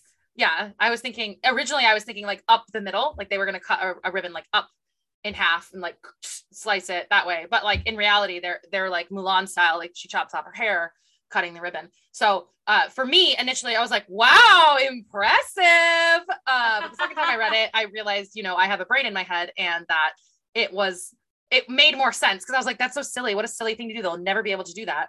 Um, I, I loved it. I think it was so cool. I, I don't like that this is sort of lore that's taken from it, it's like directly taken from it, but we do love Valkyrie, right? Like we get this in yeah. Thor Ragnarok, we get this in like tons of Norse mythology and all that kind of stuff. So I love the idea of like female warriors and like this, you know, these these ultimate fighters and all that kind of stuff. And I like that we get kind of a glimpse into Cassian's past that he, you know, liked a Valkyrie or you know had a Valkyrie girlfriend, I guess we'll call it that. Um, and and just them bringing back the training techniques and, and realizing that like the Illyrians aren't the ultimate, and I appreciate that. And I thought that, that was so beautifully done. And it was just like. Oh the priestesses are like coming out of the shell and getting this opportunity to like feel powerful again and nesta being like i've gone through trauma no it's not the same as you guys and i and i recognize that and i appreciate that like you guys recognize that i haven't gone through that but i'm here to show you that like i never want to be powerless again. I never want to feel this way. And and the way that she connects with all of them and, and their friendship is just so beautiful. And i love how their progression goes from you know her learning a couple of things to you know Emerie coming in and Gwyn coming in and the three of them really learning and then all these other girls coming. And then they learn how to like fight as a unit. And it's like oh, that's just so cute and beautiful. And I think it was really well done. And the man the, the idea of the manuscript and like them getting written in there like brought me to tears if I had any. You know, if I cried as a person, I would have cried over that. Favorite scene in the entire book is when they get through the course, right? And and like none of the other priestesses are there. And like nesta didn't know why. Like i love how nesta and, and emerie didn't know why but gwyn did. And this is also cass going to gwyn and saying there's going to be other men there. Are you comfortable coming here? Like if not that's fine. And i love that so gwyn knew and they get through the course and they finish it and she looks at az and she's like so that's why they're here. And they're like yeah you just finished the qualifier for the the blood rite congratulations. And like all of the like illyrian generals are like chilling up there and they're angry. He, she's like we could take the blood rite if we wanted. He's like yeah you could do it. And she's like well she's like she's like and you could be an illyrian like considered an illyrian warrior. She's like she's like that's all right. I'd rather be a valkyrie. And i was like yeah. Like i just love that. I love how Nesta was like no i'm good. I'd rather be a valkyrie anyways. And i was just like chef's kiss. Like so question. Since like I know you've seen a few spoilers, but prior to going to this, but not a ton. Were you shocked by the Hunger Games style twist of them ending up in the blood rite? Like, was that? I was not. I figured okay. they would somehow end up there, whether it was by their choice or not. Um. Oh. When yeah i figured it was that was going to happen because it's like why do the whole course and like piss everyone off Just, like why not and it's so close to the blood rite like it was i have like, like, no critical thinking skills I, I didn't see that coming for a mile off i was like no way so for cassian in this moment like so bad for him because he's just like he literally cannot do anything. Like none of them can. And he's like it's been four days. Like he's like panicking right? And i just yeah this is part of the eh, chaos that ensues in the last like 200 pages. But yeah how sorry that's kind I of skipping ahead. I just wanted to ask while we were on the subject of the valkyrie like what your thoughts were there I yeah, I wasn't super. You predicted surprised. it. Okay. All right. Uh, all right. All right. Did, how did you feel about uh, you know we're gonna go back to her like her site at the at the like what is it mass? I, we're gonna call it mass because yeah, kind of like mass for for them, but the priestess is like prayer time, I guess. And her like going into this like trance and finding the harp. That was an intense scene when she when her and Cassian go to find the harp. Like so I think the imagery is really well done when she's at oh, mass. Before we before we get to okay. that though, we have to talk about the, the weapons. We have oh to talk God. about the blacksmith. The weapons. I forgot about that part. Yeah, so she so they skip out on another Valkyrie training day, and Nesta finally decides to like go down to the blacksmith, right? And she ends up at this blacksmith, and I love that this is still continuously brought up. So we were reminded that like Nesta has issues that she still needs to resolve about the fire and her being like, can we move back and like go to a different room? So like I, I do love that because I feel like sometimes we get into these books where they'll mention something that's traumatic or triggering and then it's never brought up again or it's like not resolved. So it's like I, I really did like that. And I loved her meditation throughout and and keeping with the theme that you know she was healing so i loved loved that and she goes and makes these blades and i think at the time i was reading i was like this is really cool that she's like making these but at, then you come to find out that these were capital m made blades i was like that's kind of not where I thought that was gonna go, I guess. And you know, they're like cursed or whatever, full of instilled with all this power and magic. And then we get another scene. We get another scene with the inner circle, and they're kind of chatting this through.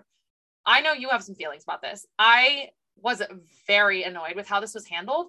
And it felt just kind of silly to me. I was like, okay, so here we go. Oh, Nesta's done another thing they don't like and here she goes making blades.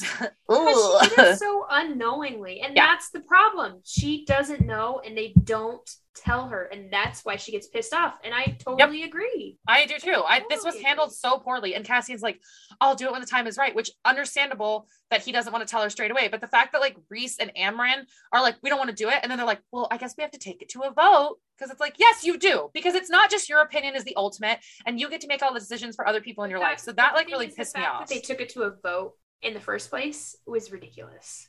They're just they have such low opinion. They and it makes me so mad that they have such a low opinion of Nesta. She has never she has never done anything to give them the indication that she would like go to the dark side.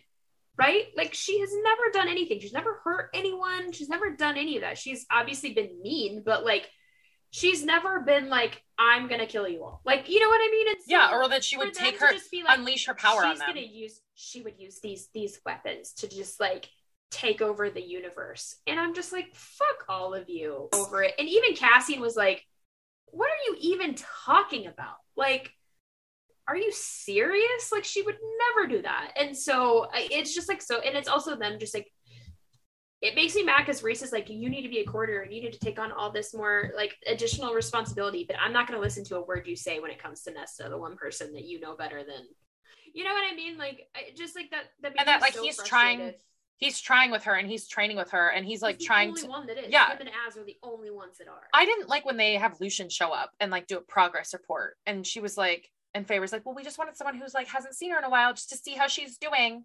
And it's like again you guys talk about how much you don't trust don't Lucien yeah exactly. You don't trust lucien you don't trust his opinions but he's allowed to come in and be like whenever you need him like a pawn. I was like the, the inner circle just pisses me off in general in this whole thing. I so very happy we didn't have a lot of them I agree. Other than like Cassian and Az, like I could, the rest could. Them as like a group, like collectively as the inner circle is just like, can you not? So I don't know. I just thought that. So then she like scries for the harp on accident.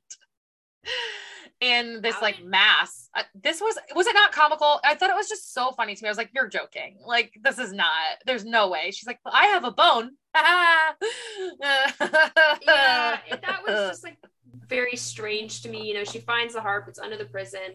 How did you feel about we're trying going back to the weapons though for for like a second Sorry. when he does reveal he's like, so what would you name a sword? And he's it's such a boy thing, like to me, and he's like, that was dumb. I admit that was really stupid. Like he was just yeah. Like, he's like, I'm well aware I made a mistake. Mistakes have been made like, just I now. I made a mistake, and I totally understand where she's like, you had to take it to a vote. Like the fact that you had to vote, she's like, who voted against me? And he tells her, you know, Rhys and Amren, and she like loses her shit on Amren, right? Like she goes down the stairs, right? This is the first time yeah. she makes goes it to the bottom. Stairs, and she busts into Amren's condo or whatever and is like, fuck you very much. Like, you know, and that's a whole thing. And then this is where she reveals to Feyre because Feyre shows up and she's like, everyone's panicking. What's going on? Like, you know what I mean? And so this is where she reveals to Feyre that her child has wings. And well, Feyre knows that her child has wings and the pregnancy or the delivery is going to be complicated, but everyone has kept it from her that she's probably going to die. Like she's like a, like a 99% chance that she's going to die giving birth to her child. I and like no one thoughts. has told her this and it literally enrages me that like Amren's like shut your mouth and I'm like fuck you Amren like I I did love though that Nesta was just very like like she told her and she she felt bad about hurting Feyre but she did not feel bad about telling her the truth of what she needed to know which I agree like the delivery was not great like it was out of anger and it was not great and I understand that that's like that was not okay. Feyre had every right to know, like, what this is again, the whole gaslighty. Like, she doesn't need to know. I'm not going to take her joy away. You know, like, stress isn't good for the baby. I have two thoughts. This whole place has like electricity and like running mm-hmm. water and uh, and all this technology and all these things, but like, you guys can't like figure out a C section or like speakers. that like really bothers me. It's just like I, I, get it. I understand like the theatrics and the drama and all this, but this is another thing where they're all lying because Feyre realizes as Nesta says it, like, okay, I might die. Oh shit, that means that like Rhys is gonna die. You know what I mean? And then she's like, my partner, my mate, my husband has been lying to me for the last six months of my life. And I I was just oblivious to it. And everyone around me knew, which is exactly what happened when they were mates and it's like, yep. you were pissed at him then. Like, but this time she was like, I understand where you're coming from, sweetie. So sorry. And just like gets over it. And it's like, Feyre, like they're literally gaslighting you. This is the definition of gaslighting is like them promising you happy wishes and good thoughts. And like, turns out you're gonna die. It's just that scene really made me mad. This is the part where I think I, I know that you like this more, but like this really pissed me off in the way that this was handled that like oh, you know yeah. she does all of that and they pick her up and then they're like we're going to go on a hike and Azriel's got your pack packed and here we go on this hike of this self-discovery journey. And I was like, first of all, fuck off. Second of all, none of your business how that was handled. They're family. You guys are not. I know as much as you like to act like you are, you're still a found family. You're not an actual family. Third, this is gambling with someone's life. And they're like, too. Nesta's the bad guy. I'm like, are you fucking kidding me? So with sorry. Feyre being like, my family and she's like so i'm not your family like right. when Feyre is just like you know and nesta calls her on nesta calls people on stuff and they don't like that like we talked yep. about this like she calls them on their shit and you know like i said she the delivery could have been better she shouldn't have told her that way but she she had every right to know what was going on and what the risk was i mean that's it's anyways and so i just that whole hike they, thing really made me like, mad. She better get out of here or I'm gonna kill her. Yeah, because you're mad because you got found out. Right. Like you're not mad. Like it's so. Because someone like called you out on your bullshit and like and it, it made me mad too because Feyre's like, I understand she's like doing it in a nice way and or not a nice way. Like I understand she's doing it because she cares about me and she feels like she was wronged in not being told about the weapons in the same way that like I'm being wronged by not being told that like I'm gonna die in pregnancy and stuff like that. So it's like if Feyre can understand where she's coming from, why is it that Rhys gets to act like the child? And then and she's like,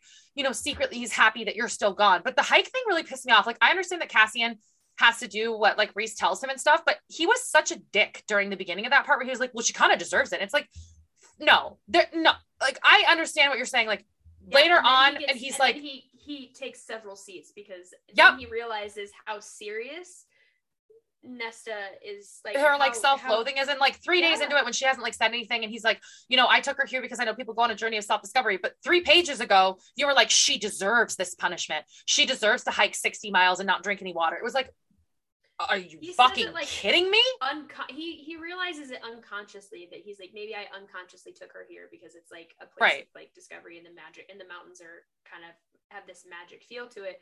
But he's like initially I was angry. He like talks about he's like initially again this is him learning. This is him learning. I know I'm not. Mistakes. I don't forgive him. I don't forgive him for that. That like I don't really pissed me off. I was it, like, it are you joking? he immediately took Rhys's side on this. Like no Mm-mm. and then but i did like that he got he kind of got put in his place when yeah. she's like he's like you know you might fall over the edge like be careful or whatever and like that you know her thought of like good and him realizing like oh this is this is this is really serious like this is scary serious like this is well, life and like, or death not only for Feyre but for yeah. Nesta and like Rhys and stuff too. It's like Rhys is gonna die too, and and he didn't tell any of you that. You know, like he didn't tell you that he had that bargain with Feyre and let yeah, you guys just walk around like, blind. And they're like, it's okay, be- Rhys, we get it. It's okay. It's like, is it okay? It's not okay. Sorry. Well, yeah, and he's the High Lord. There's no heir. Everything would be thrown into chaos. Who's gonna take over? Azriel? No. Who's gonna take care of the kid? Also, like if well, the, the kid's not going to survive. They're all going to die. No, but the thing is, if the baby survived yep. and Feyre died, both Feyre and Rhys would be Elaine would be gone and he would have no he would have no parents. Like it's just that the whole the whole bargain thing threw me but anyway not threw me but it just like sent me a little bit. But and then you've got like everyone's like oh it's fine rhys. You just like it's fine. You just like gaslit us and made us feel guilty for not telling her and not being upfront with her again with the gaslighting bullshit. And then it's just like and then they're punishing her like just the punishment of the hike. I get it was a hike like a journey of self-discovery and like we needed to have this moment of her like breaking down and and like admitting all the things that were you know bothering her and that were wrong and her like working through this and and that was very emotional but like the beginning of this i was so angry i was like you know what nesta me too i would never speak again It's fine. I would just take a vow of Yeah. silence forever because uh, fuck these people. They don't deserve any of my words. You know, like I was just so mad. And I was so mad at Cassie. And then I was like, I don't forgive you. Like, I don't care what happens next. I don't forgive you. Yeah. Dick. I I I again I think this is another instance of him like learning from his mistakes and realizing that maybe this is I feel like this book too is definitely a process of him realizing that Rhys isn't isn't as brilliant and all wise and all knowing as as he thinks he is. And it's definitely it starts in the beginning of the he's like, You don't talk about Rhys that way to the end where he's like calling Rhys out on his crap. And so and I really appreciate that journey too. And then like and it also you know puts into context why he didn't want to become high king because he might be dead in a couple months you know what i mean he's like i'm not going to do this because i could probably be dead and it literally there's no point in starting this if i'm going to be dead And I get that, like, he's the most powerful High Lord in, in like a millennia or ever, what have you. And probably like the least narcissistic of all of the High Lords. Like, he's probably the like most unself involved, like himself specifically. Yes, he cares like a little too much about the people around him, but like, i, would I don't say think- tarquin is probably you think so? Yeah. Yeah, Mhm. that's fair. But so it's like, I get why they like, yeah. he would make sense as a high king because he's like super powerful and he's also not like that self-involved as like Helion and like Beron and obviously yeah Kallias like they're very into like how powerful they are. And he he's not um he as sh- like he's super showy but I don't think he's as selfish as them. So it's like I kind of understand that but yeah it was just like what a weird thing to throw in there. And I I think that's just foreshadowing for like what's going to happen next um and how like all of these worlds connect and and all that kind of stuff. But I was like this guy's just I just the more we like talk about it the more I just like I just hate it so much. Yeah yeah i i i, I don't like rhys at all. Like i kind of hate rhys but that's you know. We've we've we could we could we could do five episodes on why I hate Rhys, but um, you know, and so they go on this like hike of discovery, and she kind of breaks down, and he's there for her, and you know, listens to her, and you know, actually listens to her, and um, then they kind of train and bang it out a little while, and then they come back, which like, I mean, I'm here for that, and so they come back, and then they go and search for the harp. Yes. And this scene was intense. This whole like it was a little confusing. I'm not gonna lie. Mhm, the like, like down to the depths and then there's this secret door. Um and like the visions she gets before of like people being Yeah. trapped in the stones i'm like is that the stones in the prison? Or was that like Yeah. a different stone? Like where are those the people? They're still in the stones? Does no one like care Mhm. about them? You know like check in? It's like wall of china style. Great wall of china like Yeah. or like han solo like, like that's how i picture it. Yeah same. And then we get the shadow wraith curmudgeon creature who like broke himself out in another L. that's that's another one i don't remember his name but i just i know it starts with an l so l the one that like yeah um hates cassian how hmm. so uh, you learn about the wild hunt just have some thoughts about this I have many thoughts about this because this is quite literally the exact same thing from The Witcher. The exact same thing. But So the wild hunt is like, yeah, that one was it was sort of a weird detail that I didn't remember when I first read it initially. And like the wild hunt is like very common, I think, in fairy folklore, like as an entity, but we never get a description of like what it is. And I feel like it's one of those things that could be explored. And I hope that like going forward it is because I think it's a cool idea. Uh and I wish that like more people would talk about it because I think that's like such an awesome thing, right? Like not awesome, but they're like a good villain, right? Like they're a good pure evil, right? And not in a malicious sort of like they don't have an agenda. They're just in it to destroy, you know. And we get this idea of him, but it was just weird to me because I was like, the wild hunt, like that I know of, is like fairies that go in battlefields and like kill off all the dead and incite chaos, and they're basically like bedlam incarnate. Uh, but this guy is like a wraith of some, you know, like he's like a, a smoke monster. This is a good fight scene. I think it's done pretty well. Uh, I like the idea of him, you know, I of, like of the power that they could have. object and them not knowing what it is. Ooh, yeah, we love that. Yeah. I I really liked this uh I don't know, flash forward scene or like that that he like holds her hand and is like what you could be and all that kind of stuff. And I hate Yeah. that we don't get that from Nesta. Like I'm really into like a a wicked queen Yeah. villain origin story Maybe it'll be a lame. vibe. yeah, maybe it will be Elain. And then she's like, this is empathic. I don't know how to say her sword's name. Track. Ataraxia. Ataraxia. There's a lot of axias in this book. Yeah, and then she like hits him with that, and he's like, ah, "Don't touch me." And then she's like, Yeah, "He's like, that's not Nobu nor but I don't know what the name of the other sword is. I don't know what I'm saying. Narbin, Nurbin, Noribana. I just I was so confused about these sword the sword situation where they were like it was just thrown in the ocean. It's destroyed. It's like well first of all it is just it's lurking in there somewhere Yeah, guys. that's what Rhys says. Uh, yeah, just wait for another terrible being at the bottom of the ocean to pick up this sword. yeah I was like um mermaids are real so just a thought. Um okay. And I was like that's not the same as destroyed. Like throwing in the ocean's not the same. It's not the same. So that made me like You need to lol. Find us a Mount Doom and toss her in. Like, yeah like it didn't lava. It's not gone gone um it's definitely somewhere and it's gonna come back and i think that's why they talk about it but yeah i thought it was really funny i wish we would have gotten the name of the sword like the the meaning of the name of the sword a little bit earlier on because it was one of those ones Yeah. that like irked me that i didn't know what it meant until and the he like very laughs end. at her. yeah and i was like okay but what does it mean so like park bench. Like, what is Yeah. this? like, is it like chicken taco is that why it's funny you know like i'm just curious yeah, is it mind stilling just kidding. yeah. uh, Meditation. I really need, there's just, I think this is like making me sweat for no reason whatsoever.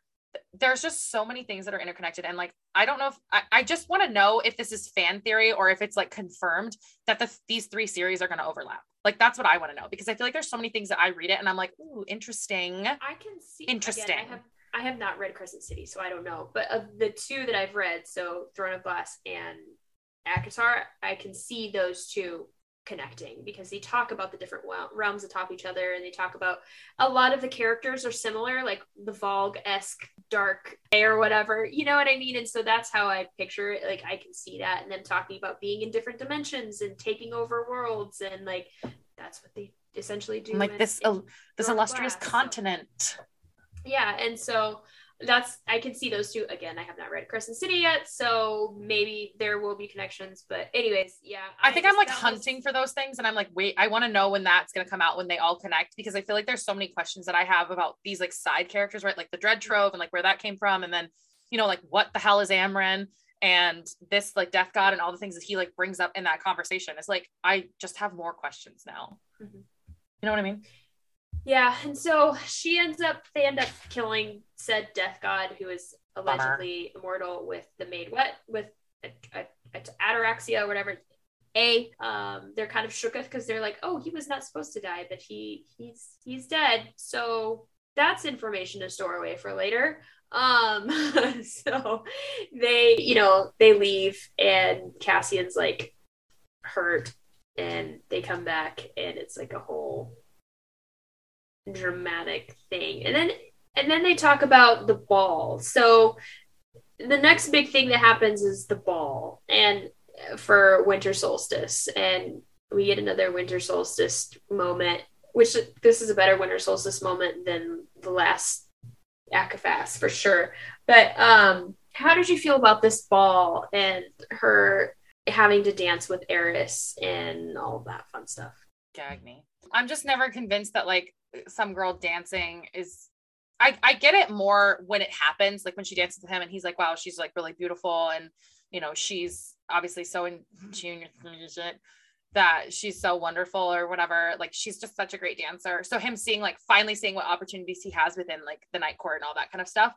Uh, but the build up to it where it's like, we you gotta seduce it, you gotta snare him, put him in that spell, trap him in there. I was like, shut up. There's just literally no fucking way that like this is how this is gonna go down. And it, of course, it's exactly how it goes down, and it's just so perfect and wonderful. And very it's just dramatic Eris is just convinced. And I was like, I'm I hate it here. I did love that Cassian took dance lessons so that he could dance. Yeah, but I love that part. And I like that Eris recognizes her for what she is. Like he's like, You're a viper, I'm a viper, you're underused in the night court, blah, blah, blah. But the description of Elain wearing black and it just outwearing her was like made me want to bang my head against the wall. I was like, there are times where Elain doesn't have to be the most beautiful. And to me, like she's just not. Like I don't imagine her as very pretty, which I know she is, and they like say it, but I just I'm not convinced. I love I love how everything about Elain is her looks, what she looks like, how Yep. sweet she is, and just it's very She's Um, like this, she has the emotional is the- capacity of a kiddie pool. they i think they make her that way they again you said put her in that box of like she is the perfect female she's quiet and demure and doesn't like talk back and is just so beautiful at all times and just like I don't believe you. So sweet i don't think she is though and i think Yeah. we're gonna i think we're gonna see that and i hope that she i hope she's mean I So the three of she's like a them- viper The three of them remind me of Cinderella and the Ugly Stepsisters. Like Nesta and Elain remind me of the Ugly Stepsisters, and I like can't get over that because in my head that that's what that they look like. And um, Nesta is like the the one in pink, and she's the one in green. So like I just can't get that out of my head. Like I just I don't believe you that they're like pretty. Like I know that they're supposed to be, but like Elain to me just seems really mousy, and yeah it- it's not like I don't that's not an accurate depiction, but that's like how I picture them. What? No, I I understand. I I don't picture Elain being like this gorgeous. I don't. Maybe it's just my own fucked up. But do you mind, from Ever After? it's she reminds me of the chicks from Ever After, like that mm-hmm. version of Cinderella. You know, where the one is like nice to her, but she, but still like what's her face is like having to deal with all this stuff on her own, and that girl's like kind of she's like pretty, but she's not like the prettiest like her sister is, and her sister's Yeah. reminds me of Nesta. Like that's what it feels like to me. Is very Ever After Cinderella like style. But I I liked her her interactions with Eris. I think it's really good. I love Eris. I think he's such such a dynamic character that's underrated and Mhm. unexplored. And I know he's going to come up in the other books. But I love that like that everybody thinks so lowly of him and like just thinks the worst of him. And he's like, "Ha, suckers, I'm right. I knew more than you guys did. And like I also came out on top trying to help you guys. And they're just so mean to him. And it's like I loved his character and I loved him being resilient and then He is the- the, female version of Nesta. yeah, exactly. And and like all the things that he does. the male. Ver- I'm sorry. He is the male version of Nesta, not the female. Yeah. version. I, I liked it. I love that Cassian interrupts. I was like, yeah, yeah. You know, like, "Are you jealous?" And he's like, "Yeah." and then she's like, gotta share, Eris. So sorry. Toodaloo. And I was like, yeah. it was so good. I just liked it so much. And you know, I thought that this their his winter solstice gift to her was like so precious. Just oh love gosh, it it so much. So he's again too pure for this world. He's just Too pure for this world. So much, like he just it's so beautiful, and I love it. He's like, yeah, and like he's she's like, how did you get the crowd drowned out? And he's like, I actually went back and made them play it all, and then some other ones that I knew you would really like, and then I went to your taverns that you went to and made them play music because I knew you really liked the music, and I was just like, and then she's like, take it back. And I was like! I was You can't take that shit back! I was just like cries and single, like that was just my like. Oh, I love it so much. And I like that her and Az, like their relationship at Winter Solstice, the actual celebration is so Yeah. beautiful. And he like gets her a book light, and you're like, oh, it just you, you, you guys are just so cute. I I love it. them so. She like walks up to him. She's like, "Are you okay?" And he's like, "No." And she's like, Okay. "Well, let me know if you need anything. Like, I'm here. Like, I get it. Like, and it was just like, oh, I'm just, I love them so. Nesta and Az, like, their friendship is just, oh, it's so good. And Yeah, so, it's great. you know, she he gets her this gift, and she's like, I can't accept this, and she's like, I'm gonna marry Eris, and he's like, come again, and she's like. I'm gonna marry Eris, and he's like, "Are you though?" And she's like, "But I am." And then it comes out, she's like, "I'm marrying him because I deserve him. I don't deserve you. You are too good for me." And I recognize that. Everyone knows it. Everyone Cassian's too good for us is- all. Oh, Cassie, be so much. But this is also how everyone makes her feel. Amren, Rhys, except for Az, like everyone has made her feel like she is less than and would never ever deserve happiness. And this Never is like all that that. she can contribute to the court would be like marrying Eris. And it's like, well, it's up to you, but think about all the things you haven't done. You know, like think about what you haven't done for this court and what you've used us for and like what you've taken from us. So like this is kind of the least you can do, but it's your choice. It's again, again with the choices, like, is it really a choice if you're not giving me any other options? No. I love how she oh this okay speaking of choice the very beginning when she goes do I have a choice and Rhys goes you always have a choice here I'm like does she though does she Gag Rhys? me. does anyone have a fucking choice here like I was you took away the only choice she ever made getting her own place somewhere that she wanted to be and you took that fucking away from her so no she doesn't have a fucking choice They Like, get no you just- slices. uh, I, anyways that that's it that that yeah, I, I remember reading that line being like, mm, Does she? Does she have a choice? And they were like, you can just get thrown back to the human lands. I was like, that's not really a choice. That's not really a choice, is it? Is it now? And so, but anyways, so you know, she's like, I deserve Eris. I he's he's bad. I'm bad. I'm a terrible like person, and blah blah blah blah. And then they have a very, and then like Cassian's just like heartbroken for her. He's just like, but I love you so much, and you're just like actually really great, and like you don't see that, and it breaks my heart. And I was just like, ah. And then they have like a really like sweet spicy scene, and I was like here for it. And then um, yeah, it was. Oh, that scene just like Yeah, I liked the mating bond scene. I thought it was really good. I think it was it wasn't overdone either. It was like you knew it was happening, but you like love them so much for it, and you like that they didn't recognize it until later. And that, like we said before, it's it's a very genuine development for the two of them. It's a very genuine like um relationship building for them, and I, I just loved it so much. And then and then I forgot what happens. Genuinely forgot what their happened. fight. They go to Starfall. that what's next? And then they, yeah, yep. yeah so then then we get in this big fight there okay oh this is i had a thought earlier now i remember it so the bargain thing um you you make a bargain you get a tattoo Yeah.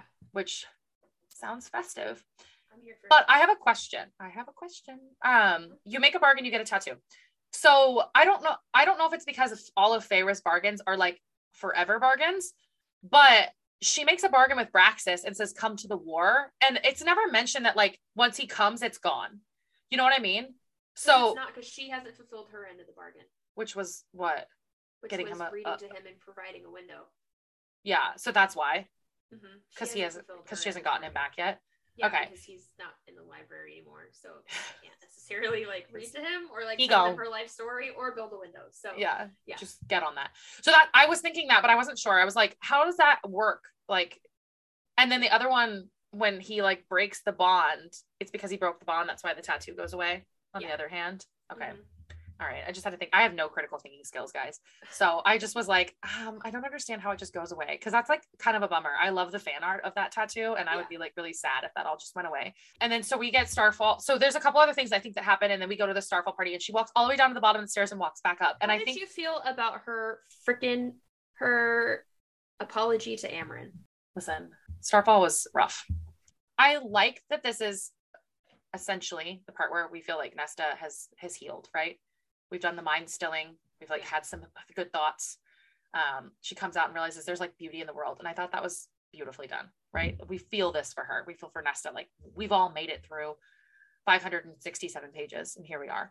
I I didn't love that she like gets on her knees and like apologizes to Amren because at one point like I understand that she was a bad friend and like she made some really harsh comments, but n- Amren and the and the maid thing really pissed me off and I don't think that she like deserves that full apology of her being like I was such an awful friend. It's like Amren was also not the best friend. Like it's it's called like forgiving people and she says the line like keep reaching out your hand, but like Amren stops reaching out her hand and tells Cassie to do it for her and I'm like I understand that this is like, you know, one of the steps of healing is uh, is apologizing, right? Is forgiving people and all that kind of stuff. But it, it wasn't like it's a nice scene. It's written well, but I don't think Amren deserved it. Nope. What about you? I agree. I agree with you. I just Yeah. I was like, but I did, I want to go to a Starfall party. Like, where do I get one of those? You know, where do I go with the the, the starlights and the, the glitter? Amazon? Can you order that? Can we can we order those planned? Somebody come up with that. I'd like to be showered Yeah. in glitter. Okay. Um, I like that. And I like that she decides to do the stairs, right? Like that's been a theme the whole time. It's made me nauseous a few times. But I like that she goes all the way to the bottom and then she's like, I could go to a seedy tavern and like do whatever I want to do with my life, but like I'm gonna go back home to the home I made. and Amren tells her she made the house and it's so cute and I could die. This I just love they the house. Yeah. Sorry. I just Oh, we forgot to talk about the sleepover. Go ahead. yeah, that's that was in between that, right? So that was in between winter solstice. That was the next thing that happened was the sleepover. So basically, Nesta's like missing her mans, and she's like, "I need friends." And so Emerie and Gwyn come over, and they're like, "We're gonna have a read-in," which I mean, goals, because the house is one of the girls, and it's just like having fun, and I just. Oh, I want to be part of that book club, guys. Like it's Yeah. just so cute. I love that, and I like that the next scene after that, you know, they have this heart to heart. They have this fun sleepover, and then they like finally cut the ribbon in half, and you know they become full valkyries and, and tying the ribbon around their head and all that kind of stuff like i just thought that scene was like really well written and like i just love them so much and like your french their friendship makes me want that kind of like friendship not that i don't have it but it's like I like love the like Cassian and Az being like, this is a very important moment. Like things have Yeah. shifted, things have changed. Like this is pivotal. we've like created a monster Oh, I love it. I, I freaking, I'm absolutely, I love that, love that, love that. So yeah and i i do like the starfall party i like that they sort sort of slowly integrate her back into the inner circle and Yeah. she does apologize for those things and like when Amren says the house is made i was like heart break in half and like also fill up because it was just so cute like the house just is so full. the house's winter solstice gift to her. oh my gosh like- she's like follow my dead christmas tree droppings and meet me at the bottom and i was like oh it's so cute and sad all at the same heart. time And she's like, yeah, and she's like, well, there's darkness in you too, and it's okay, and like we're all like in it together, and like we'll like keep the darkness at bay together. And I was just like, yeah, can I come over? Um, yeah. And then they get to a big fight, and Nesta says, I want human things and I want to feel my human feelings. And I'm sorry that it's hard for me to admit that, like, you're my uh, mate. my, I'm not gonna say it. He's like, say it, say it, and then he get, and then he says the one thing that this this pissed me off, and he's like, and I'm shackled to you, and I was like, wrong thing to say, Cassian. And he immediately regrets it. He's like, What? He's like, oh, and she's like, oh, ball and chain, huh? Oh, the old ball and chain, Yeah, Cassian. Like, like, yep. And she and then she realizes she's like, I could say something very terrible to him and say horrible things and rip him down and rip him to shreds, but I won't. I'm gonna step away. And she like uses the bargain, whatever. Go away. Like go to the doghouse. Like you're done. but she did a good job wording it. She's like, until I talk to you or a week from now. Yeah. And and I like that setup there. And that we get more again that comes and sort of takes a disgruntled female who's not ready to accept that like her mate lied to her about the mating bond and like Yep. winnows her way to somewhere else. She's like, Don't worry, girl, I got you. She's like ends Yeah. up in Windhaven. Yep. I love that she goes to Emerie and then Gwyn shows up and she's just like, I knew you would need me. So like I had to face my fear to be here for you because like you're my friend. And I was just like, I love them. The Valkyries, I love them so much. Like they're they're so far superior to like the inner circle. Like Amren Feyre and um Mor, like the Valkyrie friendship is just just chef's kiss. Like so so superior to that. I just And I love think because so I think the reason that I like it so much is because the inner circle is Rhys's inner circle. So it's all the friends that are his friends that he's made up. And it's not necessarily except for as obviously I think this is supposed to be a parallel like as Rhys and, and Cassian Yeah. as like them three. But it's like other than those guys, like Amren and Mor are sort of friends by like proximity. I think that's the right word. Like they're friends Yeah, because they're like cousin. Right, exactly. But like Amren and sorry, I'm saying like Amren and Mor are friends based on Oh, yeah. proximity. Like they're friends with each other because they're they're in Rhys's inner circle and they have to be, and, and it all revolves around like Rhys. And you know, Feyre has is like doesn't have to be, but Yeah. Feyre's friends with them because of Rhys. So it's like it all revolves around Rhys. Whereas like this friend group, it matters so much to each other that they're all friends and they're friends together as like a collective it's- unit. and it's a friend group based on trust and honesty, Power, and loyalty, and power, and just like, like, self empowerment, and just like friendship and their Yep. love for each other, and it's so healthy, and I love it so much. And so they all go, they're all in Windhaven, and then they all get kidnapped, and you're like, what is happening here? Um, I didn't. I didn't I did not connect the two that it was the blood rite, but when I realized they were there, I was like, oh, that makes sense. Like when Cassie was like, yeah, they can win a one night a year, and um, that was the night. So they all got taken to Ramiel to participate in the blood rite, which I was like, ooh, that's that sucks.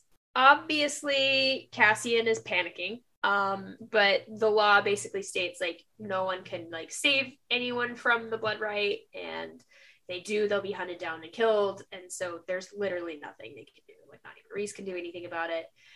So obviously Cassian is like panicking. And then Rhys is like, yeah, go away, go find Eris. Like I just was like, I understand you're giving him like a job to like distract him, but like maybe that job's a little important to like not be distracted for I don't know. But I understand like for the sake of the story what happened. So basically Eris is like taken in by B and him and Az. And I love how Az is like, stop fidgeting or chill out. He's like, I hate, hate surveillance. It's so boring. Like it's so and Az is just like it suits me. And he's like, yeah, but it annoys me. Like it was such like a it was such a like brotherly like conversation of just like them kind of not bickering, but you know, having a moment. And um in in this scene it's Cassian and Az are searching for Eris, and then you are switching back and forth with Nesta searching for Emerie and Gwyn and trying to survive the week. So I think really, the I liked the way the rite was written. I thought it was so intense and like you feel all of Nesta's emotions and like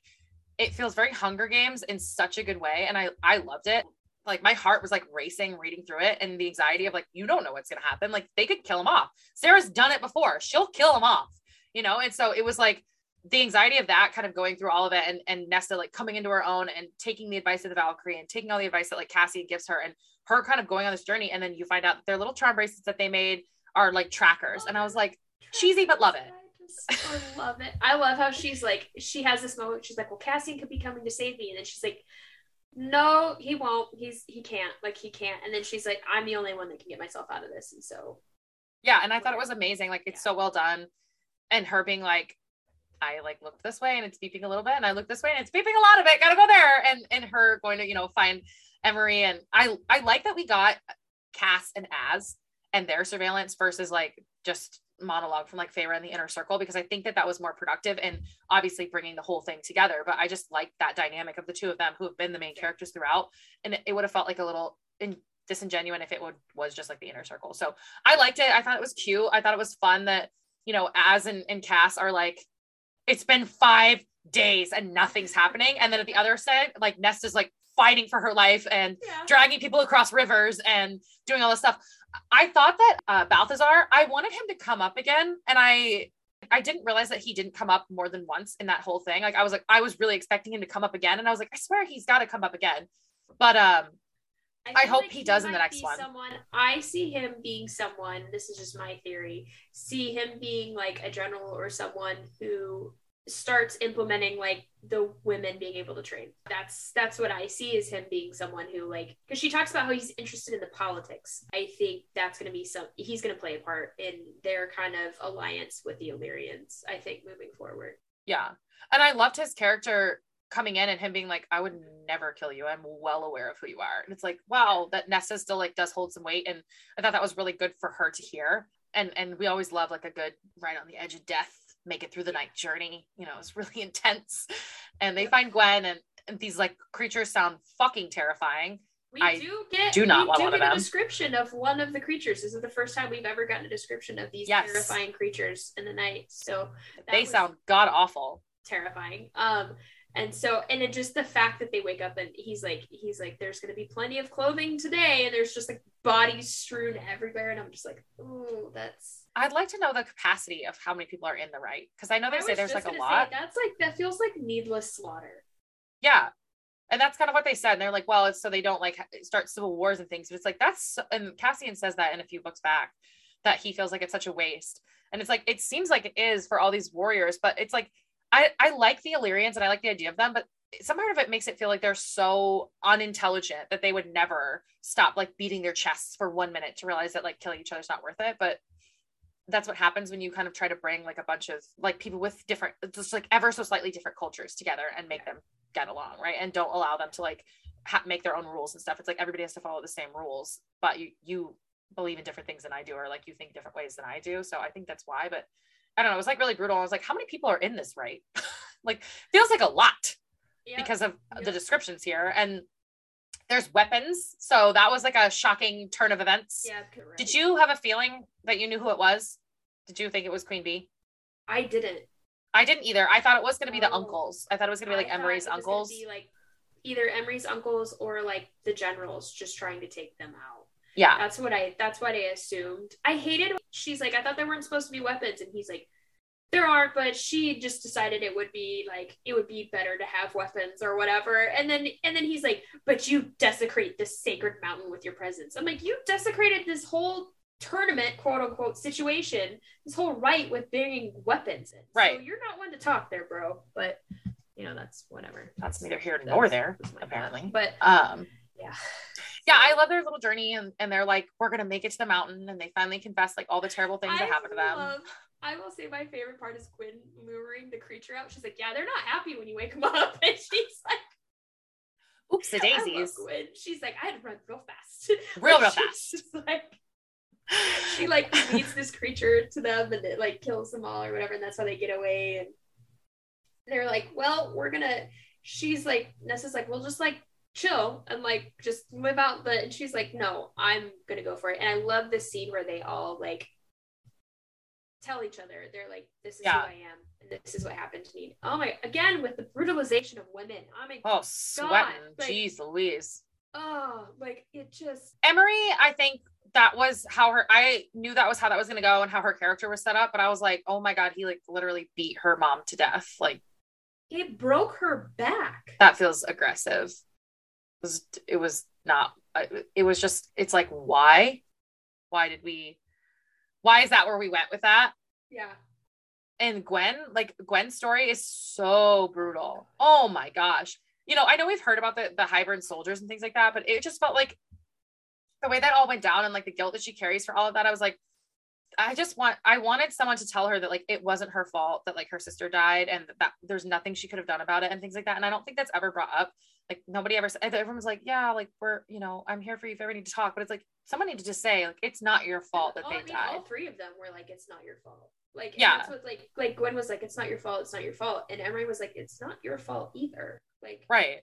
you're it's not you know and i love that again that their friendship is built on this like foundation of like this is who we are and like you know this is what we bring to the table and this is like the trauma we're dealing with and everything but like you know we accept each other for it and so i just i love that and this race to the bridge was so intense I could definitely see it played out as a movie. And I was like, oh my gosh, this is where someone dies. You know, like I just felt it. I felt like someone was going to die. I was like, it's going too perfectly. There's just no way they're not. And they have a big epic fight scene where, you know, where they kill everybody off that's like close. And then this other band of people comes and you're like, I was like, somebody's going to, somebody definitely got to die. And no one dies. Gwyn just gets shot in the leg and then they like Ow. wrap Well, they're like shot straight through the thigh. Oh. And and then they like wrap a rope around her and they're like, jump. it's like, oh my gosh, can you imagine having like, an arrow in your leg and you're like, just like smack right into that wall. and they- Oh man, that was just uh, that was a violent graphic scene. And then we're here crippled with blood loss, trying to like hike our way up a mountain. And they're like, we're gonna go the same way that like Az and Cassian and and Rhys went, and they're like, we're gonna make it, we're doing okay, blah blah blah. I like the lore that we got from the Illyrians. Like I thought that was really cool. And I wish we had gotten a little bit more of that, maybe just an explanation of all of these battles that they talked about in the first war. And like we really haven't gotten a ton of info about what the first war like really was about. yeah I, I would like a little bit more of that. Again, I'd love a prequel of this, like way back when when Cassian and Azriel were young and like how recent Tamlin's friendship was, like that would be amazing. And then we get up to this archway that's infamous, and here's whatever his name is that starts with a B is like, I'm gonna get ya. I'm gonna get you real good. draws the line in the snow or whatever. She's like, "You guys go!" Like, and it's just like the, the Oh my gosh. Did you cry when she knocked Gwyn out? the imagery of it, and it's all like like the guy you know held them in the past and bottleneck and etc. You know, it's that full circle like moment, and she just like kills all like his like six other dudes or whatever, and he's just like sitting there chilling, and she's like, "This little asshole has done nothing the entire time. He's got his little cronies doing his work, and he just like." You know, and it was just like, uh, and so them fighting was Did you did you cry when Nesta um, knocked Gwyn out? No, I cried when they were hiking. So Yeah. when they were hiking, I was I was sobbing. Like I was literally like her internal monologue and her just like the whole thing and just like uh, I was literally and like I was I was Are you okay? I was was not. I was not okay. I was literally just like, and I was like sitting. I'm like, why am I crying? I was literally like yelling into the void, like, why am I crying? And like, but like, I literally just saw, like, I had to put the book down. I had like tears, just like it was intense, and I was just like, it's just like such an intense scene. And they were hiking to the mountain? No, when they were oh. hiking, Oh. like her and Cassie. Oh, okay, okay, okay. and I was just like, God, I was just like, I was a wreck. I was a wreck. You didn't cry when they were like, "Go on without me." And she's like, "I could never." And then Gwyn's like, "I could also never." And then she's like, "Okay, katink." no, I didn't cry, but I was just like, Damn. yeah, I didn't cry at that scene. Did you Yeah. cry? No, no, no, absolutely not. I would never cry. No, I'm a soulless monster. I love how they're like, she's like, come on, bring it on. And he's like, you know, I'll enjoy killing you and so on. And then all of a sudden there's like this flash of light. And you know that Emerie and Gwyn like made it and they like, you know, went out out and they they won the rite. And then he gets pissed, right? And he's like, he's mad and he's like, I'm going to kill you. And then it's like this fighting scene. Did you expect the Eris stuff to happen the way it did? No, that was so confusing. I'm not gonna lie, I had to read that scene like three times because I was like, what's going on here? So we meet like kombucha at his Bless lake. you. Yeah, we meet bless you at cause squeeze me at the lake, and he's like, "Hey, girl, hey!" And uh, prior to that, Eris is like, he says something about Morrigan, and Cass is like, "That is not Eris," and I was like, first of all. You're too close to them. Like you're getting ensnared, guys. You're you're getting snatched up. I would not have put that together. I would. Oh, I was gonna say absolutely that. not. That was a big like, jump. I was like- more, or like, I was like, But, like- much smarter than I am. But I, it's just like I don't think it would be that uncommon for Eris to just say like Morrigan, like the Morrigan. Like I don't, I don't know. I, that one didn't really trigger for me. And then I was so But he did never call her that. He always called her more. right, and I was like, why? Yeah, I get it. Yeah. Foreshadowing. And then we meet like exbless you, excuse me, or whatever. We meet oh bless you, and he's like chilling at his little lake. But I was very confused by that because I was like, so he's standing there trying to like trap Cass and Azriel, and then all of a sudden Queen Bee's there, and she's like, snatch, and Az is like, oh no, what happened? And I was like, there's just this feels like you're a bad spy. You know what I mean? Like how all that went down. I was like, how did you guys let yourself get trapped? Felt like a very Scooby Doo moment. They were like, it's, it's a trap. It's a trap. It was like, what is happening here? You know, I don't know. That scene was really confusing to me. I was like, why did they meet? The, and then, and then, you know, Az is like, who's that? And Cassian's like, I, I already know. It's like, isn't this guy your spy master? Like, I'm confused. You should know who Bless You is. You should know him. you know like i was i was so confused by that part i was like i don't know what's happening what about you what did you think about it i was i just flabbergasted I I don't know if I was surprised. I was kind of like, oh, okay. I was confused though when like Cassian was like concrete and he like couldn't move, and I was like, what's going on here? Like, why why can't he move? And then she's like, I'm gonna use you to bring down Nesta, and I was like, oh, that's why.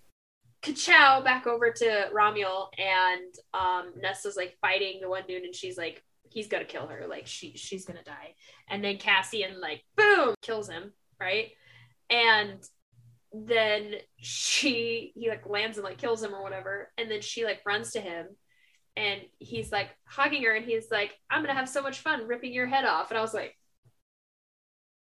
that was dark like say okay it again i was like um come again and, and Nesta's like mm, don't you mean you love me like wrong words nate wrong words you know queen bee shows up and it's very dramatic i was not okay. This was a very intense scene. Like this was this was I feel more intense than the whole like recent Faye. Like this was just like oh and him just like fighting her the whole way and it's just like oh he loves Nesta so much and his just like transformation of Nesta like noticing like the lights be like he's like you know very like dull dull eyed and just like and then he's starting to fight it and she can tell.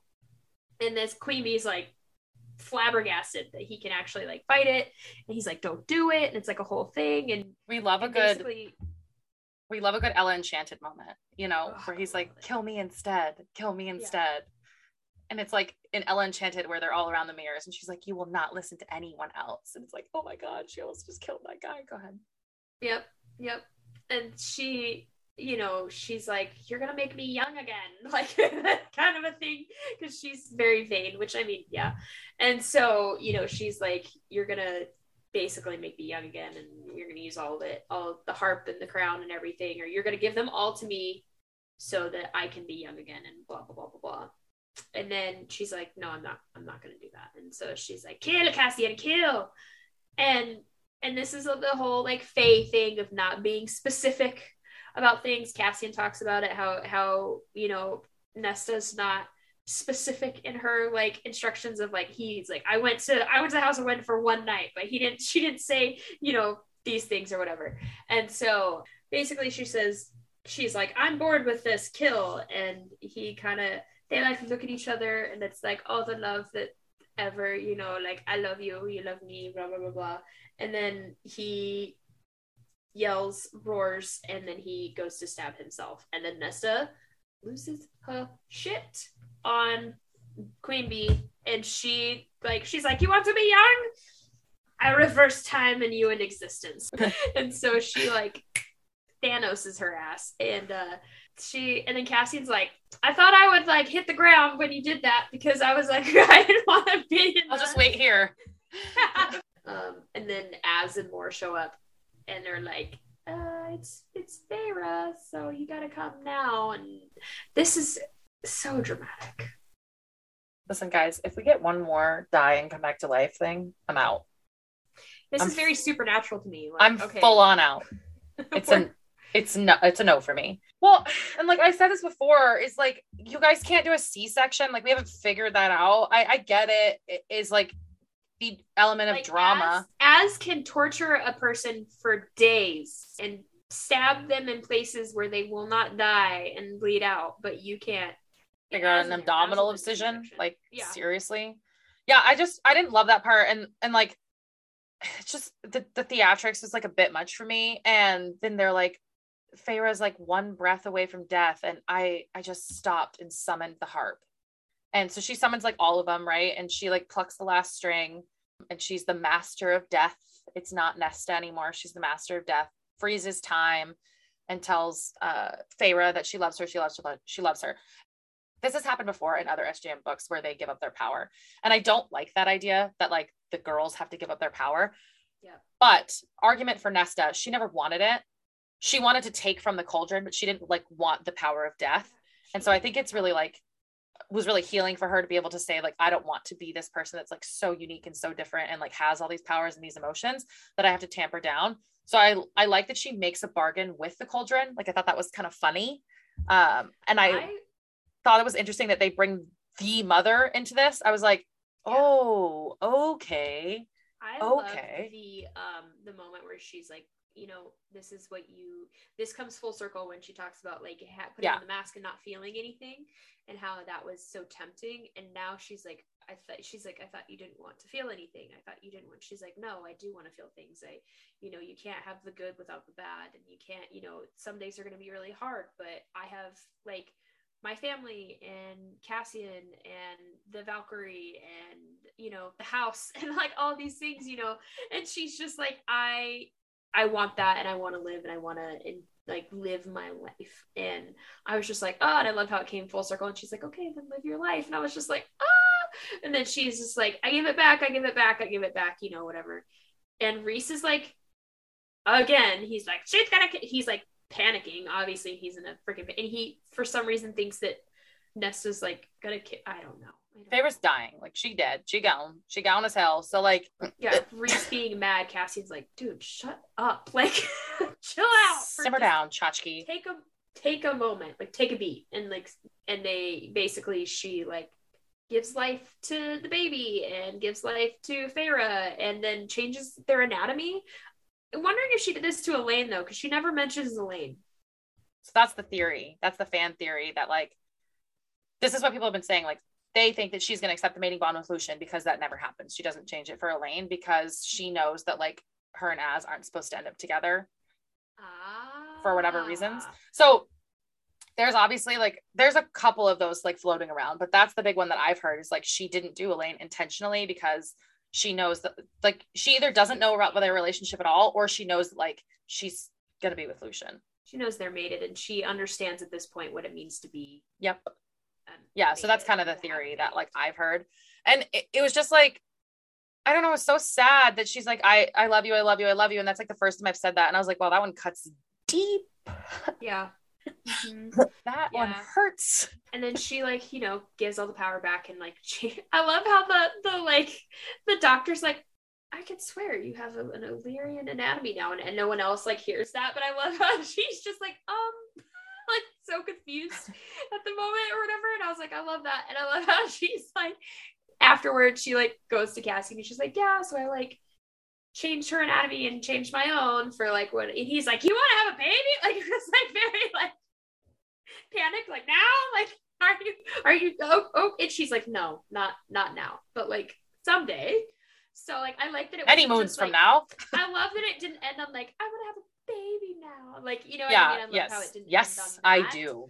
I do. I know. love that she's like one day, but I did this so we wouldn't have to deal with this in the future. And that Right. was one of my questions too. I was like, this is like Nyx the only one that they have because like obviously like this is a very traumatic experience for her body. So like So she says that at the end. Adjusted her her anatomy. I didn't realize that. But she says it at the end too. Feyre being like, maybe this isn't my baby that the bone carver showed me because he didn't have wings. And uh, so I my question is is one is he like Rhys where he can hide his wings? Obviously Rhys's aren't like real, quote unquote, right? Like he wasn't born with wings or whatever. Um he like makes them. But question is is does he have enough magic to hide his or are they going to have is that foreshadowing for them having like a second child? That's the one the bone carver showed them. Yeah. Yeah, that's she says that at the end because she's like the the kid I saw didn't have wings. Yeah. So I I can I can see them. I they're gonna have like a million babies, but I have this theory that the crossover is also gonna be like like Aelin and Rowan's date like daughter or whatever ends up with like one of Feyre and Rhys's kids or something like that. Like that's very like ties together a nice little bow. But um Todd's like uh-huh. Uh I roll. I hate them all. all the children. But um yeah, I I did like I did I thought it was very funny where like Cassian was my again another favorite part was this comparison of like when when Feyre offered Rhys the soup and he's like Oh my God. the soup and like the whole thing and and Nesta's like here's an old biscuit I heard I had to give you the food and I was just like I love this so much And she's like, or or I want a really elaborate mating ceremony. He's like, so Yeah. my options are frilly wedding or limp biscuit. like, okay. Uh, so them. And I was so just like, funny. I love this so much. I just I love them so much. You know, you finish with that, and then the ending is um very nice, like full circle. She like goes to see her dad, and she forgot about this scene. I can't believe I forgot about this scene. How did you feel about her going back the cabin? felt very relevant to me. Really? It like makes sense as like part of her journey to go back and do that. And she like takes a little wood carving and things. But for me, I was like, eh, him and eh, eh. You're like, okay. but I know it was very like closing for her, right? Like there's a huge amount of closure that comes with it. As she says it in there, like I feel like Cassian's my friend. I know he's not going to judge me. I want him to come with me. And this is the very beginnings of their kind of relationship and the way that they've developed into these people and stuff. And I I liked the idea of it, but I was like, this is just kind of like, mm, meh. Yeah. Eh, But I think it was good for them. I think it's good for their relationship. I thought it was interesting. You know, he's like, I never realized like how poor you guys were, or the life you guys led, or all the things that you did, and like, you know, he kind of gets to see this other side of Feyre, like all the things that she did when she was younger, and all the things she like sacrificed for her sisters, and, Cassian kind of has like a newfound respect for her and Nesta, you know, for the life that they led. But I just was like, huh. Yeah. What about you? Did you like it? I liked it. I thought I thought it again played into that kind of closure part and her struggling with, you know, everything that happened with her dad and everything and her realizing that her dad like again slept on the cot and like gave them the bed and like you know, there was a lot of things that he did do that she didn't want to see and she realizes that and she regrets that, but she's like coming to terms with it, you know, that kind of thing. So that was I really I really liked that. Um yeah, I mean, it wasn't. I thought it was a very good scene, a very like pivotal scene for her and her like realization of you know um everything that she like went through with her dad and like her feelings toward her dad and why she felt that way and kind of resolving that. So I did, I did, but it was you know it was a, very cookie you know, cutter ending, which is okay. I think it's okay. I appreciate when it doesn't like I think I think Sarah does a good job of ending books on a cliffhanger enough that you want to know what happens next, but not that I'm like, I won't survive without it. Yeah. When it's like this, you know, like she does a really good job with this, I think in Crescent City. She does a good job with this in um a couple of the the Throne of Glass books. Like, you know, it's like I, I'm definitely gonna pick the next one up, but like I'm okay waiting another year or two for you to come out with it. And I would prefer you like take the time to write it and make it really good. And I I like the story, but I'm okay with it ending like this. And I think this is Es- Nesta's only book. Like I think the next one is the rumor is like it's Elain, Azriel, Lucien. Those are like the next three, right? Like that's the rumor. I that don't I've know. heard. I you It's know kind of fan again, theories. What? the cookie the cookie cutter ending you know her and cassian happily ever after kind of a situation how did you feel so we both agreed that Feyre and and Rhysand's chapter was pointless yeah. Just not a lot it's that like, like, we're naming there. the baby this is what we chose the name of the baby I'm just like not a lot going on here. and then we talk shit about Elain like that's literally like what it well, is. and I don't I don't understand. They they're like, we're gonna name him Nyx. And he's like, like the goddess? She's like, Yeah, and I swear, night kissed power touched me. And it's like, first of all, both of you have that power. So like it shouldn't be that surprising that your kid has it. Second of all, like that was a weird way to end that chapter. Like you make it seem like it's foreshadowing for something else that's gonna happen. And it's like, ooh, the baby likes its name. You know, like I don't know. It just felt really, it was a weird, I was like, It okay. was- I it was it was definitely put in there for you know the Feysand stands, Yeah. which is fine. I'm not one of those, so I was just kind of like, this is pointless. Yeah. But um, Azriel's chapter, many things to unload in this chapter. I feel like I loved finally getting like an Azriel POV. Um, Yes. I think the next book's going to be an Azrael book Yeah.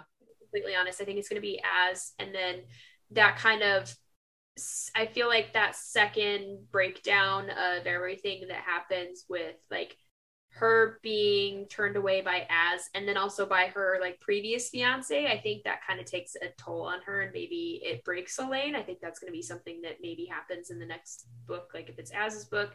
And then I still have a theory that Lucien's going to reel her back in, and they're Yeah. I bet it I bet the next one is Az then Elain, then Lucien. And it'll Mhm. be something about how the two of them are connected and then Elain and, and Lucian. That's my theory. Yep. Yep. I this chapter is like a version of Az I don't want to know. You know what I mean? Like I I I read this and I was like, is this really who he is? Yeah, I don't think I was ready to like read this version of Az. I I really like I really like this chapter. I think we finally get more than five words out of Az, which is nice. Um, kind of getting his, and this is the part where you really realize that this is why he's been, you know, him and Nesta are such good friends because he quite literally has the same feelings of like not wanting to fail, like and not feeling worthy. And so it was so sad. And you know, from reading this, I think Gwyn would be better for him as a um just overall i think she would be better um i think i think elaine would be good for him because she would like you know bring beauty to you bring beauty and like make him see the beauty in himself and things like that but i think i don't i don't know i i still think Gwyn would be better for him and honestly i still think i i'm still here for Elucien Elucien and Gwynriel. That's where I'm. That's where I'm standing on these ones. Um, this is that's my stand until now. Until you know, probably the next book comes out and it's gonna end up being Just gets blown to smithereens. just throw it out the window, and neither of them are gonna end up with him. It's probably what's gonna happen. So who knows? The necklace was cute, and she got him the little. I thought it was hilarious that she got him the earplugs because she's like, "You're gonna be living with like Nesta and Cassian now. Yes. You're gonna need these." and I love that. And you know, her gifts to him are just so all of her gifts are so thoughtful and funny. Like she also kind of has that little bit of a sense of humor. Um, and you know, they almost kiss, and then Rhys lays into him. And I will say this is probably the only moment that I agree with Rhys. And him just, him just being like, you need to you need to think like this isn't I, I didn't like how he's like go to a whorehouse if you want to like scratch an itch and i was like that's maybe don't say that but like how he was like her mate is literally in the bedrooms above you. And like I don't, and it's like you guys are like all up on each other. You don't think Lucien is gonna send Azriel on on Elain. And also like how rude. And it's like and Rhys is like we're in the middle of like all kinds of stuff with the with the autumn court.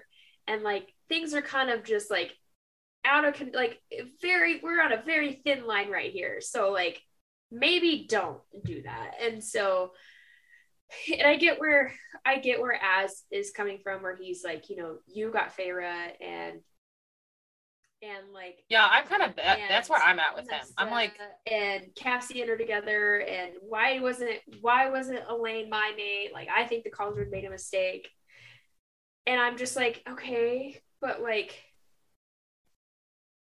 it's I'm sorry. Like I don't know. Like at that point, it's like, what do you say? It's like it just would be like too perfect if all three of them yeah. like ended up together. You know. Frankly, it's boring. I yeah, think, uh, that's, that's true. Fair. Too, is I think if Elain and Azriel ended up together, it's so boring. Like it's just like, okay, like three brothers and three sisters, and oh, you know, it's just so boring, and it just like I don't know. I just I I still that's part of the reason I think why I ship them with with Lucien and Gwyn, but like I also absolutely adore Gwyn. And so and I've yeah. really come to like Azriel as well. Um just like he's I thought he was so funny and active. I thought him, him and Nesta's like friendship was so great and so um I think those two would would do well together. I just I I want I want Gwyn to be happy. and I love how I did not love how he's like he like comes back and gets his gifts and there's the necklace and he gives it to Gwyn, like he gives it to the Clotho or whatever. So it's just like a very awkward thing, and I'm like, that's gonna blow up in your face. Like, well, and it felt very like cheap to me. It was like what a like what a cheap gesture of you being like, oh, she would like this, but I don't know. It was that one felt really slimy to me, and I think that's why I didn't like. I didn't like this chapter. I did like the chapter, but I didn't like this version of Az in the chapter, and I was like, is this really him? And like what he wants. And we all like obviously we all know he he likes Elain, but it was just a very fast switch for him to be like let me give her this necklace instead. And I was like that's I don't like that. Yeah. I don't like that and I also feel I also feel like Azriel has been a crutch for Elain. Azriel has kind of protected her and which is like fine but Azriel's been that crutch for Elain and not she's not been the one that people have been like no like you you should try to get to know Lucien maybe. Like maybe you know I don't know. And I I also think their talk in the inner circle about Lucien has also kind of turned her off of him.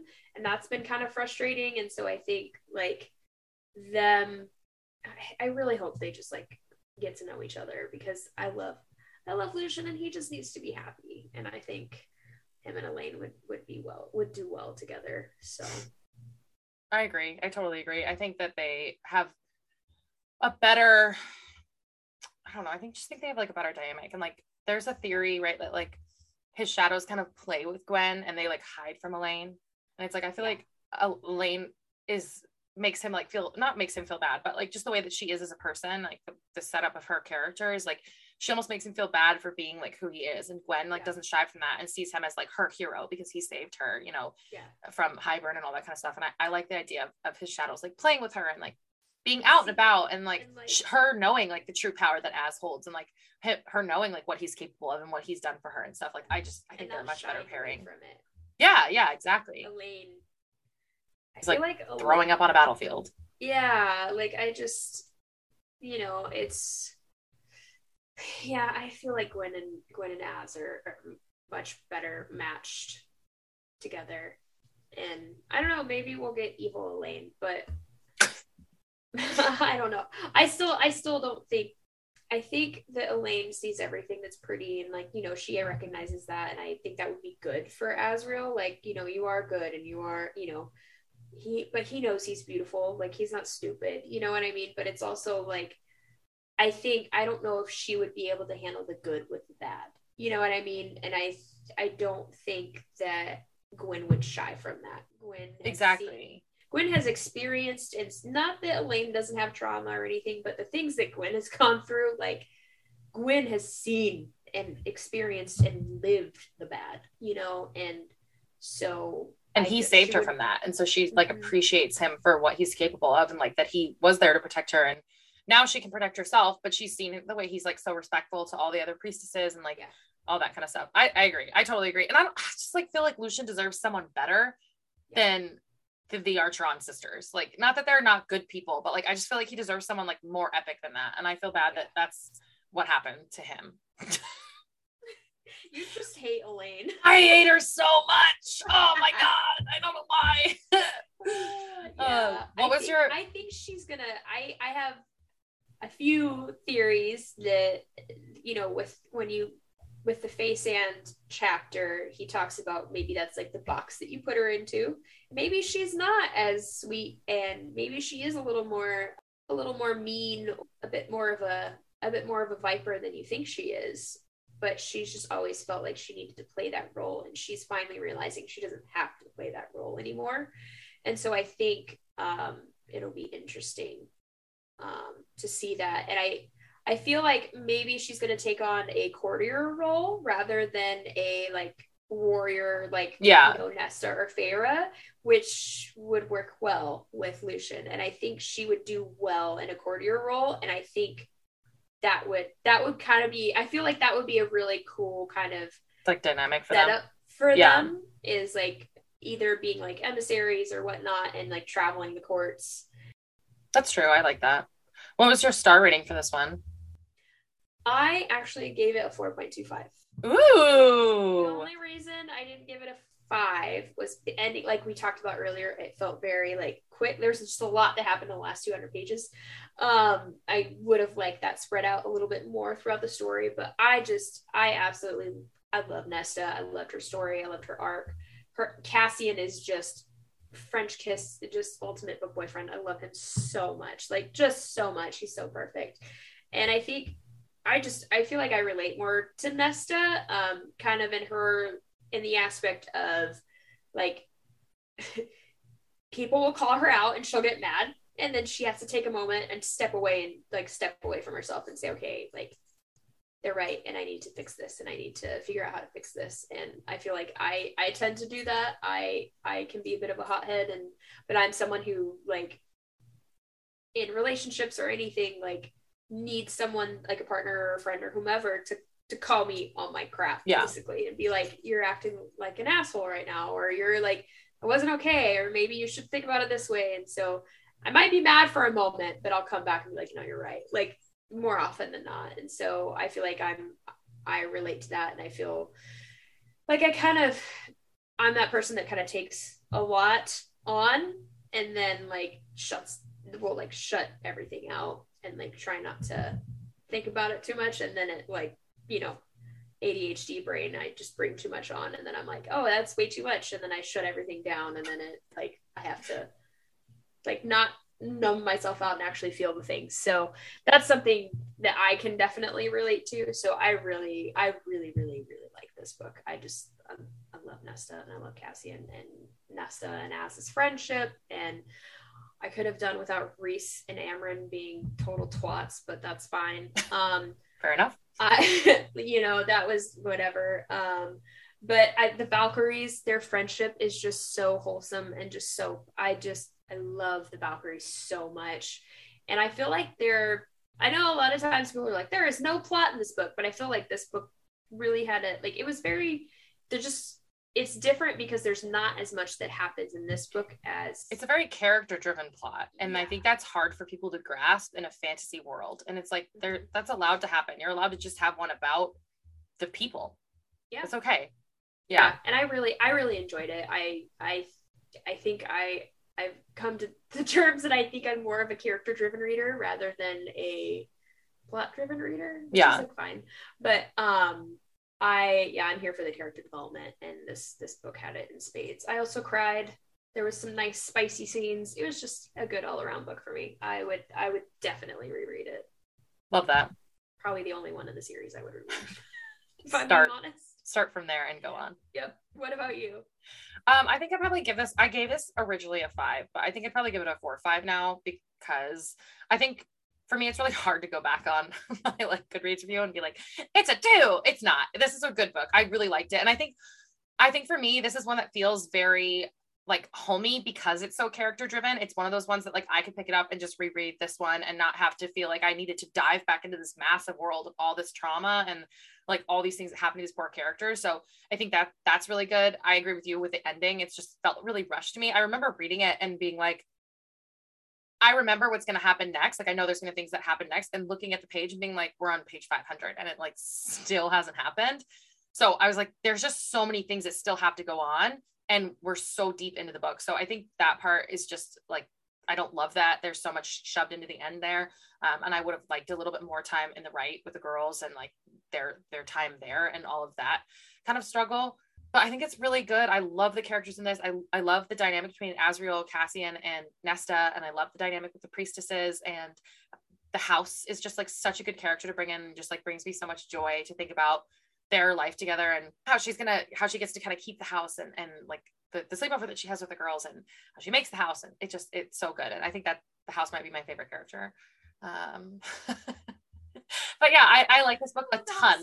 The house is just oh, the house is so wholesome and just like too pure for this world. I love how Emerie like brings books and she's like, "You haven't read this author?" she like brings books and she's like, "I brought a book for you," in the house like takes it and like it's mine now, and like drops her off more. And I I thought it was so good, and I just think that this was a really well played out one. Like you said, there's a lot of spicy scenes that are super good. I think they're really well written, and you know the miscommunication trope is like just enough that doesn't make me want to strangle them all we get a lot of really good tropes in this book, right? Enemies to lovers, friends to lovers, um, you know, a friendship, like found family, a, a, friendship family type of thing, where I don't necessarily feel like the girls are like like a typical found family. It's a very like friendship driven one. And I love that. And, you know, I think there's a lot of really good things in this book. And I, I really, really liked it.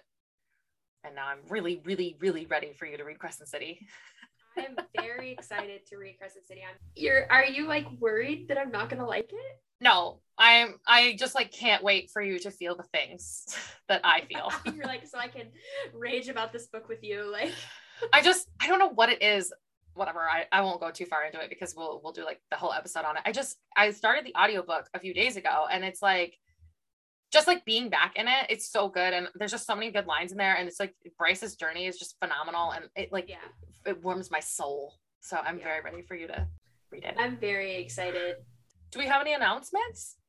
But please go into the link tree in our Instagram bio and book and or book talk bio, um, and follow the Discord link to the book club. It's such a great group of people over there. I absolutely love. I adore them all. So very excited about the month of March. So we will see we just launched this month in February the Patreon. So if you guys do want to join, there's three different tiers on there. If you guys have any questions about, let us know. We're super excited about the Patreon, getting a chance to publish some of our bonus episodes and things like that. Um, we do have an interview coming up next week with Book Babe Designs. So that will be coming out, and then we will be doing Crescent City. So we're super excited. Got a chance to chat with Brianna and talk to her a little bit about, about building the business, how you know she's created such a unique style and made this amazing bookish shop. So that one will be coming out next week. I think that's it. Um, yeah, I think that's it. If you have any recommendations or anything that you'd like us to cover on the podcast, please reach out. We love when people reach out, so please reach out, even if it's just to say hi. If you love the podcast, please leave a five star review. You can now leave reviews on on Spotify now, the star ratings. You can leave star ratings, not reviews, but star ratings. So if you could do that, that would be greatly appreciated. That's how people find us. So yeah, I think that's all of our announcements. If you guys have any questions or like Kearsten said, if you have any requests or anything like that, always reach out to us um, and message us and I'll post everything in the show notes as well. So if you guys have any questions about anything that we've gotten or um, want to try Audible, go ahead and click the link in our bio. So talk to you guys later. Thank you all. We will see you next week. Whoop, whoop. Thank you for listening and hanging in there through all of our ACOTAR shenanigans. Yeah, we did it, y'all. We did it. Kearsten read ACOTAR and we made it through. The what a time to be alive. By the last one. So moving on to Crescent City. Very so excited. ready for that. Woohoo! Right. Okay, bye. Bye, guys. Thank you for listening to the Bookish Banter podcast this week. We would appreciate it if you would subscribe and leave a five star review. Thank you once again, and we'll see you all next week.